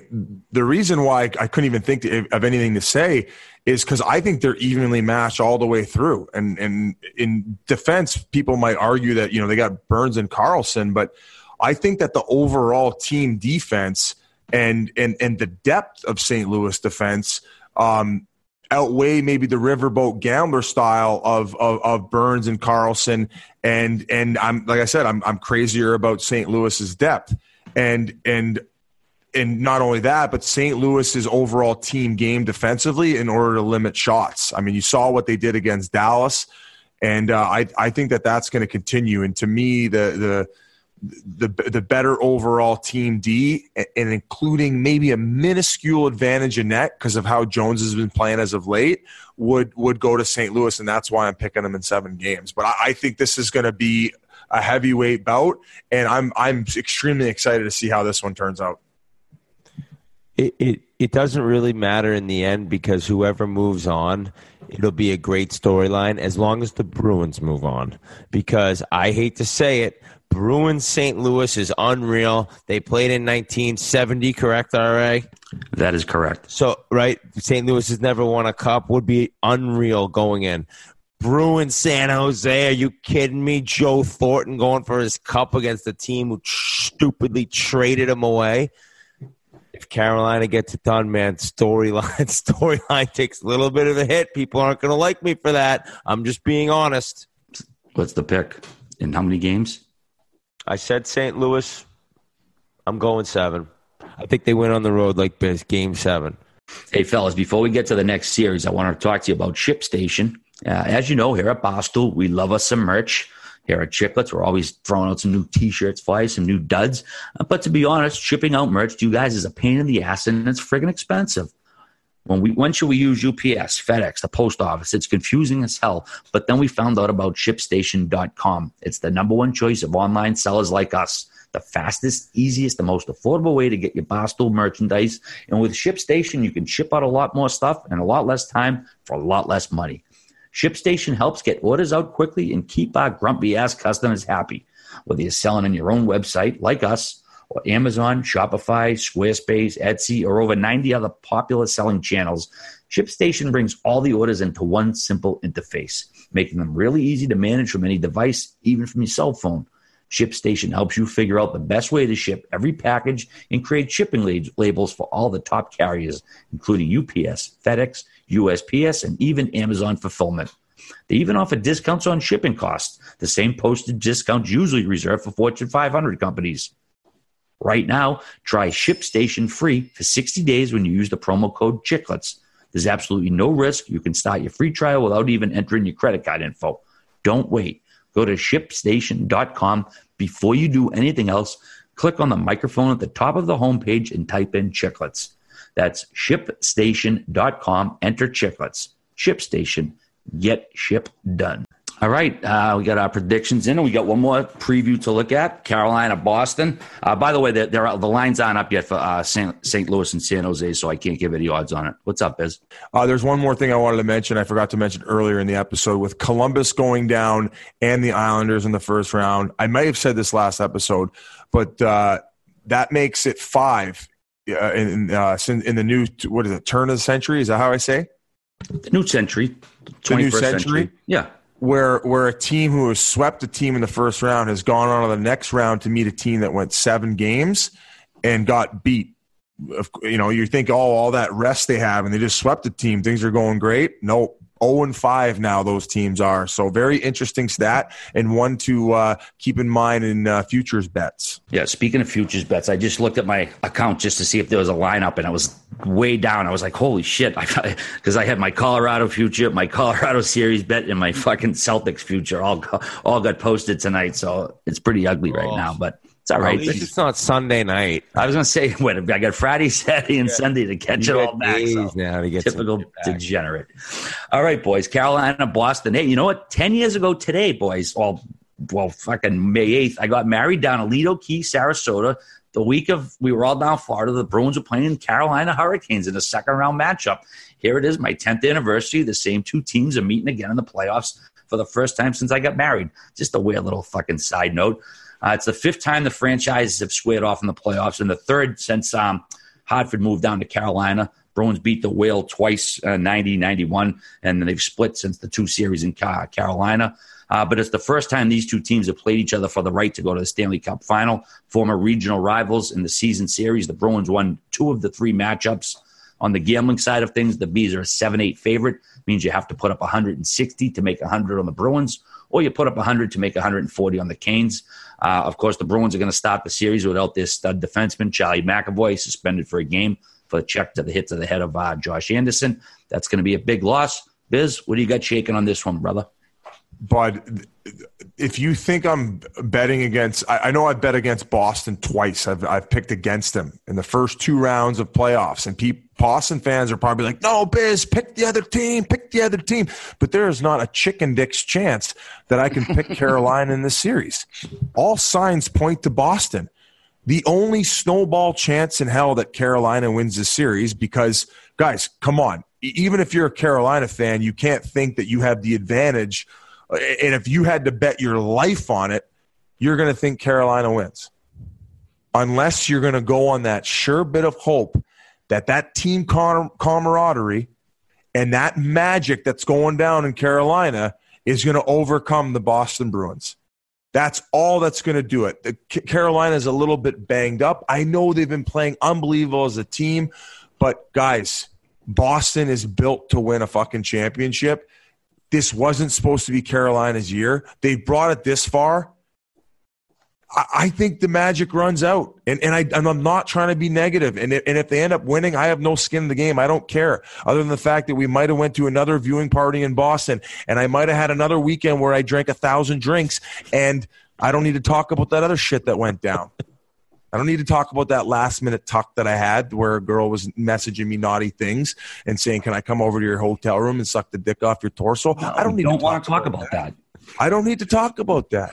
I don't need to talk about her sending me pictures on via D M when it was in her thong. It had degrade me written, and, and she sent that over, and that was the hook, line, and sinker that might have made me miss degrade my me? fight.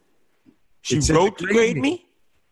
That's the call. It, said it, it said it on the it said it on the thong, and that's when I'm like, Jesus Christ, I might miss that free meal on that first class ticket that New Amsterdam Vodka bought with the Pink Whitney sales going through the goddamn roof at whatever fucking place we were at. I don't know, man, but that's that's that's your I mean, rundown. Of are you gonna, are you guys are, are is the magic in Carolina going to tr- deprive me from another weekend of getting my wings sucked off? Come on, man! There's no way. I, Don't I think, do it to me, Hurricanes. Biz, what? I mean, I think that like at this point, the Bruins just have to win to get you back into town. I I mean, they'd be selfish not to. Who wouldn't want to see you just go dark again for a couple nights? Just a dark, dark place by my dark liver's man. Like, no, for the love of God, please, Christ. no, please, no, God. Uh, I don't see how Carolina can beat the Bruins. Um, This is like, as I'm saying this, I see, you know, I just could picture this clip being played back when Carolina wins, but I just don't see it happening.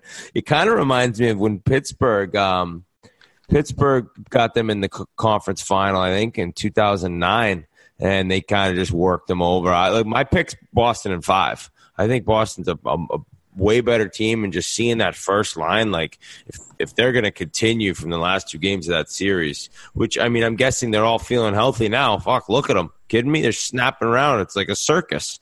So I, I, I think that Carolina has to at least split on the road. Um, if they get beat two, you know, in the first two games in Boston, look out. Yeah, man, I, I know, obviously, Bruins home, blah, blah, blah. I've fucking been hearing it for three weeks now. I mean, it's only in my Twitter handle, Rear Ad B's blog. But, yeah, I mean, the Bruins, they're just a, a better team. They got better D. I know Slavin and, and uh, Hamilton have been unreal, uh, but the B's got slightly better D-core overall. They got certainly have way more experience. Uh, they got better forward depth. Tuukka's probably the leader in the clubhouse for the Conn Smythe right now. Uh, I think the Bruins smell blood. They know the time is now. You know, this is their window. I mean, Carolina probably just opened up their window, but the Bruins know these. They're not going to get many more chances like this. Uh, too many kicks at the can. Bergeron, Chara, Krejci, uh, Tuukka, Marchand, all these guys, they've been a core for, you know, a, a decade now. And, you know, this could be their last shot at a cup, and I think they know that. I think they're going to come out hungry. I think they're, they're gelling perfect, and I like the Bees in five myself. I completely agree with the comment that this is probably their last kick of the can. Like, things aren't going to be as good. Like, there's got to be some point of deterioration for Patrice Bergeron, although he is crushing pints out of the fountain of youth because this guy isn't slowing down. I, I gave the numbers earlier in the podcast. But, I mean, I, I'm going to pick Boston in seven and give Carolina the benefit of the doubt and say that the magic is is still there. I just don't think it's enough to come overcome the, the, the Goliath, which is the Boston Bruins, compared to what, what Carolina is working with. And I, I go back to it. Like they, they're banged up a little bit. They got some guys out of the lineup. Yeah, great point, Biz. It it is it is so true that next year Tampa's coming back with a vengeance. Toronto's going to be good. Florida has Quenneville. They're going to be good. They're going to get free. Like, I guarantee the Panthers are, are good next year with Joe Quenneville behind the bench. And uh, so yeah, this is, window is is is coming shut. It's it's going to be shutting very soon if it's not this year. And I just think they're just a better team. All right, what about Kevin Miller? Is he out for the playoffs? I reported before the playoffs started that he was out for the entirety of the playoffs. Some people disputed my report. I stand by it. Uh, he won't be playing at all. Um, okay. That's that's what I've been told. I know people doubted it, but we haven't seen him. We haven't. I don't even know if he's been skating, so yeah, I don't expect no, I know. I, I just, wouldn't expect to see him for the duration of the playoffs. Yeah, he'd be making he'd be making a difference even with the solid play they're getting, but yeah, it's it's going to be it's going to be fun. I don't I know me picking Uh, the Bruins at five sounds like I got zero respect for Carolina. That's not true. I just think that the, it's just their, it's early in their run and what, what they could do in the next few years, and Boston's a better team. The one thing that Carolina does have going for them is the fact that I've bet against the Bees both in the first and second round, and now I haven't. Might have mushed them. There might be an East Coast mush because I got both of my picks wrong in the in the in the in the second round on the East. And I might even got everyone wrong in the first round. So, fucking, uh, I might you might I might have given the Biz curse. Sorry, Bees fans. I want to come back. Don't blame me. We'd love to have you. I mean, I mean, Witz will tell you there's no better time than when the Bruins are, are going this deep on a huge playoff run. The weather's getting better. Everybody's just in a good mood, partying, boozing. I can't wait, man. I'm going to be able to get to go to every fucking game. I'm psyched.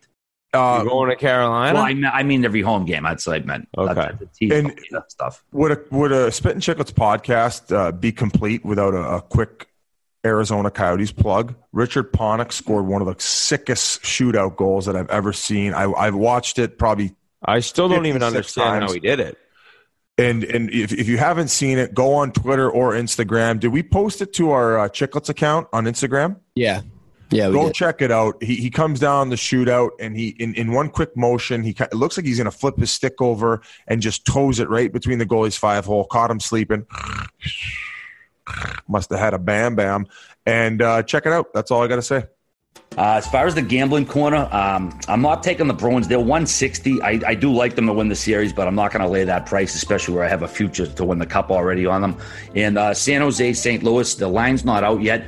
Uh, I personally think it's going to be a pick-em. Maybe San Jose might be a, a tiny bit of a favorite, but uh, I'm going to take uh, Saint Louis uh, in that series. I'm going to take them for... Uh, Fuck it. We'll save five units on Saint Louis, um, and we're going to take them in game one as well for two and a half. I was just going to say, I, I I just have an itch and a gambling itch that I would take them game one in the, in the tank. Yeah, yeah, you can jump on board with me, Biz, if you want. I'm not I'm not afraid of you. Absolutely not. Just wear a rubber. I work too hard for my money. All right, boys. Uh, any other notes for the for the weekend? Any other? Oh, I, I have a few things. Well, Ken Holland got hired by the Edmonton Oilers, boys. We can talk about that uh, before we get into the the the whole like hockey side of it. Be, just be careful sometimes what you, you, you initially write on Twitter. Apparently, that Daryl Cates, I, I, I was unaware of it. Obviously, I saw how how rough he looked at the the press conference. Mm-hmm. He's been dealing with like a deadly Uh, bacteria virus in his sinuses. He's gotten like four or five surgeries. He still has one surgery to complete. Uh, it looked like his face had been stung by bees, but like d- don't always be the one to shotgun when ripping a guy of someone's appearance. Listen, I'm not the, the, the knight in shining armor either. Sometimes I've done it. Just be weary. So, uh, you know, uh, you know, prayers go out to him. Hopefully he can get through this thing. I don't know how serious it is still, but he's been walking around with like an I V bag, and, and this shit's pretty serious. How about Ken Holland? Like, I, I, how old is he? Around sixty, sixty-three, sixty-five? He looks great. Yeah, I think, I think he's in his early sixties. All right, e- either way, the guy's done it all. He's like Hall of Famer. He's one of the best G Ms of all time. He had a deal making three three million a year for the next three years with the Wings. Like, this guy's got plenty of money. Credit to him and his work ethic, dude, wanting to go do this. I know it's a lot of money, dude, but like that guy doesn't really need it, I'm sure. And I I, I just know for myself, sixty-three, I'm swinging them every day. Winter down south, summer up north. I will not be G M of the Edmonton Oilers, but this dude just wants to win. He's a competitor. He's done it before, and he'll see if he can do it again. It would be an unreal story. I don't know much about him behind the scenes. He seems like a pretty level-headed, cool, uh, calm, and collected guy. But that that move screams to me, oh, you thought the last one might have been a fluke? Let's fucking roll, baby. I'm gonna I'm gonna take this this shit sandwich in Edmonton, and I'm gonna turn it into chicken salad, baby. Yeah, it's a professional challenge to him to take a team that's an uh, an absolute fucking mess right now, roster-wise, salary cap-wise, but also has the best player on the planet, into let's cra- craft this into a winner. Let's make a champion out of this, like almost like molding clay, Biz. And uh, I, I think it's great. It's a great challenge for him. He, he did a, a tremendous job in Detroit. Uh, obviously, he had great players, but you also have to get the other players to come in and play with those guys. So Uh, I, I'm interested to see how he does it. I'm glad that he's there because uh, anything's better than what they've been doing up there. Yeah, and, and also in my comments, don't think for a minute what he did in, in Detroit was, was anything to sneeze at. Like, he sustained the test of time. But, you know, there's always some goofballs around there who are like, oh, well, he inherited good teams. They they drafted well, blah, blah, blah. No, let's see if he can do it again. I bet you he can, and I'm excited for the Edmonton Oilers. They got a little bounce, and then Hitchcock's not coming back. Who the fuck did they go get as head coach, guys? Yeah. Um, shit, who's out there? I mean, I don't think, I mean, I think they should make a stab at going someone young and, and, and up and coming. I think that they should do one thing and talk to Connor McDavid about what he thinks. That's all I think that they should do. Just, that's a good idea. Sure that he's cool with whatever you're doing. Uh, that would be my, my thought to the Edmonton Oilers brass. Biz, uh, I'm sorry. Wait, which? Uh, what? You, let's switch gears a little. What's been your take on Game of Thrones lately? There's been a lot of pissing and moaning about it. I know we haven't caught up. Huh? I, I wanted your Dude, take. I don't watch that. Do we have to talk about Game of Thrones? It takes over Twitter for three days a week. It's painful. Fuck that. Like, I don't care what the fuck you're watching that much. I don't care that they forgot a Starbucks cup or whatever coffee cup on some table in the medieval times. Who cares? I don't know. I don't know how people cared that. Like, people didn't care about that. Coffee in my eyes after reading Twitter on a fucking Monday. If you cared about that, you have problems. I, I mean, I I like this show. Like, I'm so, when I hear people arguing, I think it's the weirdest thing. Like, it's just, a, I don't know. I'm not like, I, I don't, I, I'm not like that diehard where I'm like dissecting every little last thing. I've enjoyed it. I, I think that it's been, been fun. Maybe not as great as the seasons before, but still entertaining as fuck to me. I just want to see who gets that throne. Um, one thing I we haven't mentioned that I kind of want to talk about, and since we just were on the topic of, of G Ms, was Jarmo in, in Columbus's post-game comments about Panarin and Bobrovsky basically had the tone of, of fuck them. They don't want to be here. Let them go. I tried to sign them for, for a while now, and, and if you don't want to be in Columbus, I don't care about you. I'm just focused about growing this team back. And I, I mentioned before, I, I wouldn't have done what he do, he did, because I feel like the move was was was holding, and I know he didn't want to be a pussy and keep saying, "Oh fuck, look at them, they they they almost made it again." Uh, but I, I got to respect the huge sack on the guy for trying it and put him in the wheelbarrow and, and acquiring all those guys at the deadline. Yeah, it feels like they made actual progress too this year. I mean, obviously they never won a series, so anything would be progress. But you know, it sucks that they're going to lose, well, potentially lose those three, four guys. But I don't know. I think Columbus is going to be just looked at in a little bit of different light. We, their fans showed up. Their fans but, did a tremendous job. Come uh, on. Fans, what? I, I, I can't agree with you in a sense where, like, you're saying they're going to be able to attain free agents and good ones that want to play in Columbus rather than other major markets where they no, get to have. You, no, you think they're going to be pretty uh, good still? Uh, well, I'm saying I think they're going to be decent. I, I also think their stock might have went up in the eyes of maybe fans and maybe around the league a little oh, bit. I know, obviously, they didn't do a, a ton, but I think, you know, they were able, they were able to host the second round series for the first time. I thought the fans, they sold out. They made a lot of noise. And, and online, their fans weren't absolute idiots. They were actually pretty nice to deal with. So I, I enjoyed interacting with them. Uh, but, yeah, I mean, we've talked about it before. We, we like to see teams do good.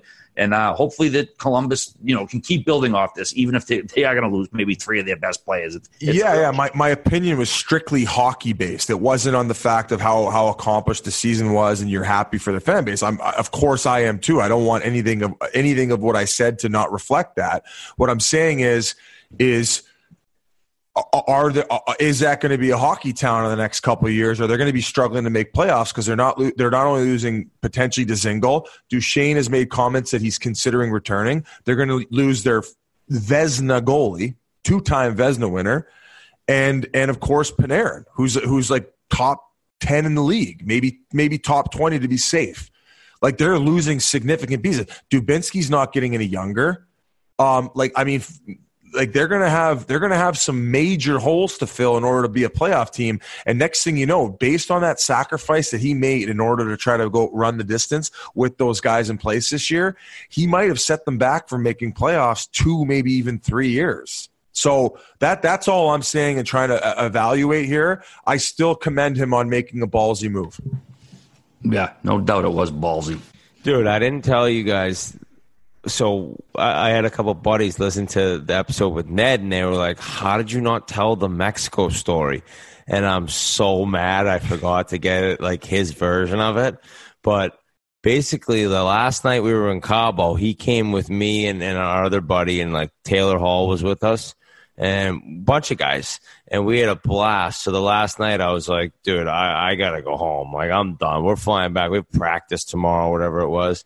So he's like, all right, well, the the bill ends up getting like, I don't know, way more than they could afford. I didn't, they didn't have my credit card. So he like sweet talked this like Mexican like table bottle service guy that he would he would give him his watch, which was ten thousand dollars, and I'll come back with the with money tomorrow, you know, and get my watch back. Like, you can hold it as collateral. Dude, it was an eighty-three dollars fossil watch. Like, somehow he got out of this. So it was a ridiculous watch. Story. So he tells us this story in the morning, and then we, we you know, he's got this flight. So he's leaving earlier in the lobby. Uh, we're saying goodbye in the lobby. Then we're going out to the beach. We're going out to lay around before our flight later. So, so we're chilling out on the beach, or we were out maybe on another boat. I don't remember. All of a sudden, yeah, we were out on another boat. That's what it was. And all, all of a sudden, I see a boat flying at us. I'm like, what is going on? And just turns up, rips up next to us, wake coming up. It's Ned behind the fucking driver's seat of this boat. I'm like, dude, whose boat is that? He's like, bro, I need your room key. My wallet's in the room. I got to get my wallet for my I D. I'm going to miss this flight. I was like, no joke. I gave him my room key. He was, I didn't even get to find out whose boat it was at the time. He somehow got a boat and, and then ripped away in the boat. And me and the other buddy were just like, what happened? How was, was Ned just in a boat coming and getting? How did, hey, hey, but that, whoa, time out. That goes back to the bouncer story, how he can talk anyone to anyone. Yes, talk someone exactly. into giving them Dude, his he doesn't even, boat. I ended up talking to him. I'm like, hey, do you even know how to drive a boat? He's like, not a clue. He, I just I, so so mad that like that wasn't brought up and to get his side of it. Oh, oh God, that is such that. a good way to end the episode. But but I mentioned something that Pasha brought up, and he and he actually messaged somebody on Twitter about it for their professional opinion based on the new um, offer sheet compensation.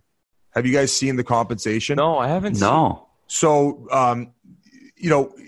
The, the conversation ended up being Marner, but if I'll, I'll, I won't go too deep all the way to like if you offer a guy one point four million, because like fuck, nobody's getting offer sheeted for one point four million. um, if you offer a guy between four point two and six point three, you get a first and third rounder if if he ends up accepting it, accepting it, and then you don't match it, um, all the way up to the top, which is eight point five million to ten point five. Five, just over ten point five, you get two firsts, a second, and a third. So I believe it used to be four firsts in yeah, between. That's changed. So that's a big shift. That's, that's a fucking massive that's shift. Great for the players. So, so what Pasha was tweeting at a guy said, if I'm if I'm New Jersey, they have a shit ton of cap space left. They would offer sheet Marner, which I was like, ah, I don't know if now is the time, but wait. They just got Jack Hughes because they got the first overall pick. So they get him three years on an entry-level deal. I think they only have Halsey on a one year left, maybe two. That's where it went shaky for me, where I'm like, I don't know if he's coming back. But, hey, for, for a year you would have Halsey, Marner, uh, who's the, the, the other? Hughes. Jack Hughes. Jack Hughes. Oh, no, he's yeah, sure, he, he's here. Sure. He sure they, they they would have some massive weapons up front, and you don't get a player like Marner every day. Where even if you offer him like ten million for seven years, you, I mean, you're you're in the East. You might as well try to put Toronto in a bit of a bind. You might like because if they're gonna have to pay a, a Marner ten and a half. The ship's going to implode somewhere. They're not going to be able to get that back-end guy that they want because they're going to have to pay Morgan Riley. So at least you put another team in a bit of a handcuffed situation that should have been the, the creme de la creme for the next four or five years in the Eastern Conference. Now you're hemming him up a bit. The teams better not be pussies anymore and just start getting offer sheets out there. Start an offer sheet, and you know what? A lot of times they don't do it because they don't want to piss off another organization, and like then yeah, you make fuck an that, dude. Fuck that. Start going balls to the wall, dirty business on the side. Give fuck us stuff to yeah. talk about, dude. Why I wouldn't you? Give a fiddler's fuck if another G M wants to come down the hallway and or, or shun me out because I offer sheet to one of his guys. I'll tell him right to his face. Well, then why fuck does it? You. I mean, what are we here to make friends? No, I want your player, and if you want him as bad as I do, then fucking sign him, you piece of shit. Yeah, it's been a while. I mean, was Shea Weber the, the he wasn't the last one, was he? When Philly did it. Hey, you know what? Hey, you know what? The the, the uh, a funny situation about this is is is essentially you're trying to manipulate the C B A any way that's going to favor your team, and apparently there were some teams that were a little pissed off that Arizona kept uh, kept. eating guys' salaries. Like Datsuk and stuff. Like Datsuk and Hosa's. And Robin. I actually got a few tweets from Blackhawks fans where I'm like, fuck you. I'm like, you manipulated the C B A by getting Hossa on a front-loaded deal in order to lower his average salary down, you piece of shit. Now we're manipulating it in our favor and you're pissed off? Nah, fuck yeah. you. Manipulate the rules. Change it in the next C B A if, if you're unhappy with it. You guys can vote on it. But don't be getting mad when you benefited from manipulating on the front side and then you got bent over on the back. That is Bush League bullshit. There you go. Uh, boys, nice weather is coming. The Wales finals are going to be in town. Everybody, I want you to enjoy some New Amsterdam vodka. It's perfect pink Whitney weather, so go out, get yourself some New Amsterdam vodka, get yourself that some is. pink lemonade, make the ideal summertime drink, and, of course, enjoy your New Amsterdam vodka responsibly. On that note, boys, I uh, think we should wish the listeners a happy weekend and uh, enjoy the playoffs, or what? Yeah, we're we're just rolling strong into the conference finals, boys. And, and a quick note, though. Anything over ten point six is for first rounders, but you you're, you wouldn't you wouldn't offer Marner that much money because ten and a half would put Leafs in a bit of a bind. Because I think that they're. I mean, would you guys not agree? I I think that's what he's getting. Right, but that's going to put them in a in a bind. And when you're paying a winger that much money, that is crazy. Tell me a winger that's going to get paid that much. I bet you Panarin might not even get that in free agency. I was hoping for banana lens there, but like you're telling me, he, he that would make him the highest paid winger in the league, other than maybe Ovechkin. Yeah, I just hope fucking teams start doing it. It's an option; they just they're chicken shit to do. But hopefully, some of these younger, newer G Ms don't give a shit. They're not beholden to the old school, old guard, and they're gonna fucking disrupt things. Ideally, that's what we'll see. All, All right, right, boys. Peace out. out. Have a great weekend. Enjoy the playoffs. See you, fellas. On the road again. Just can't wait to get on the road again. The life I love is making music with my friends. And I can't wait to get on the road again. On the road again. Going places that I've never been. Seeing things that I may not.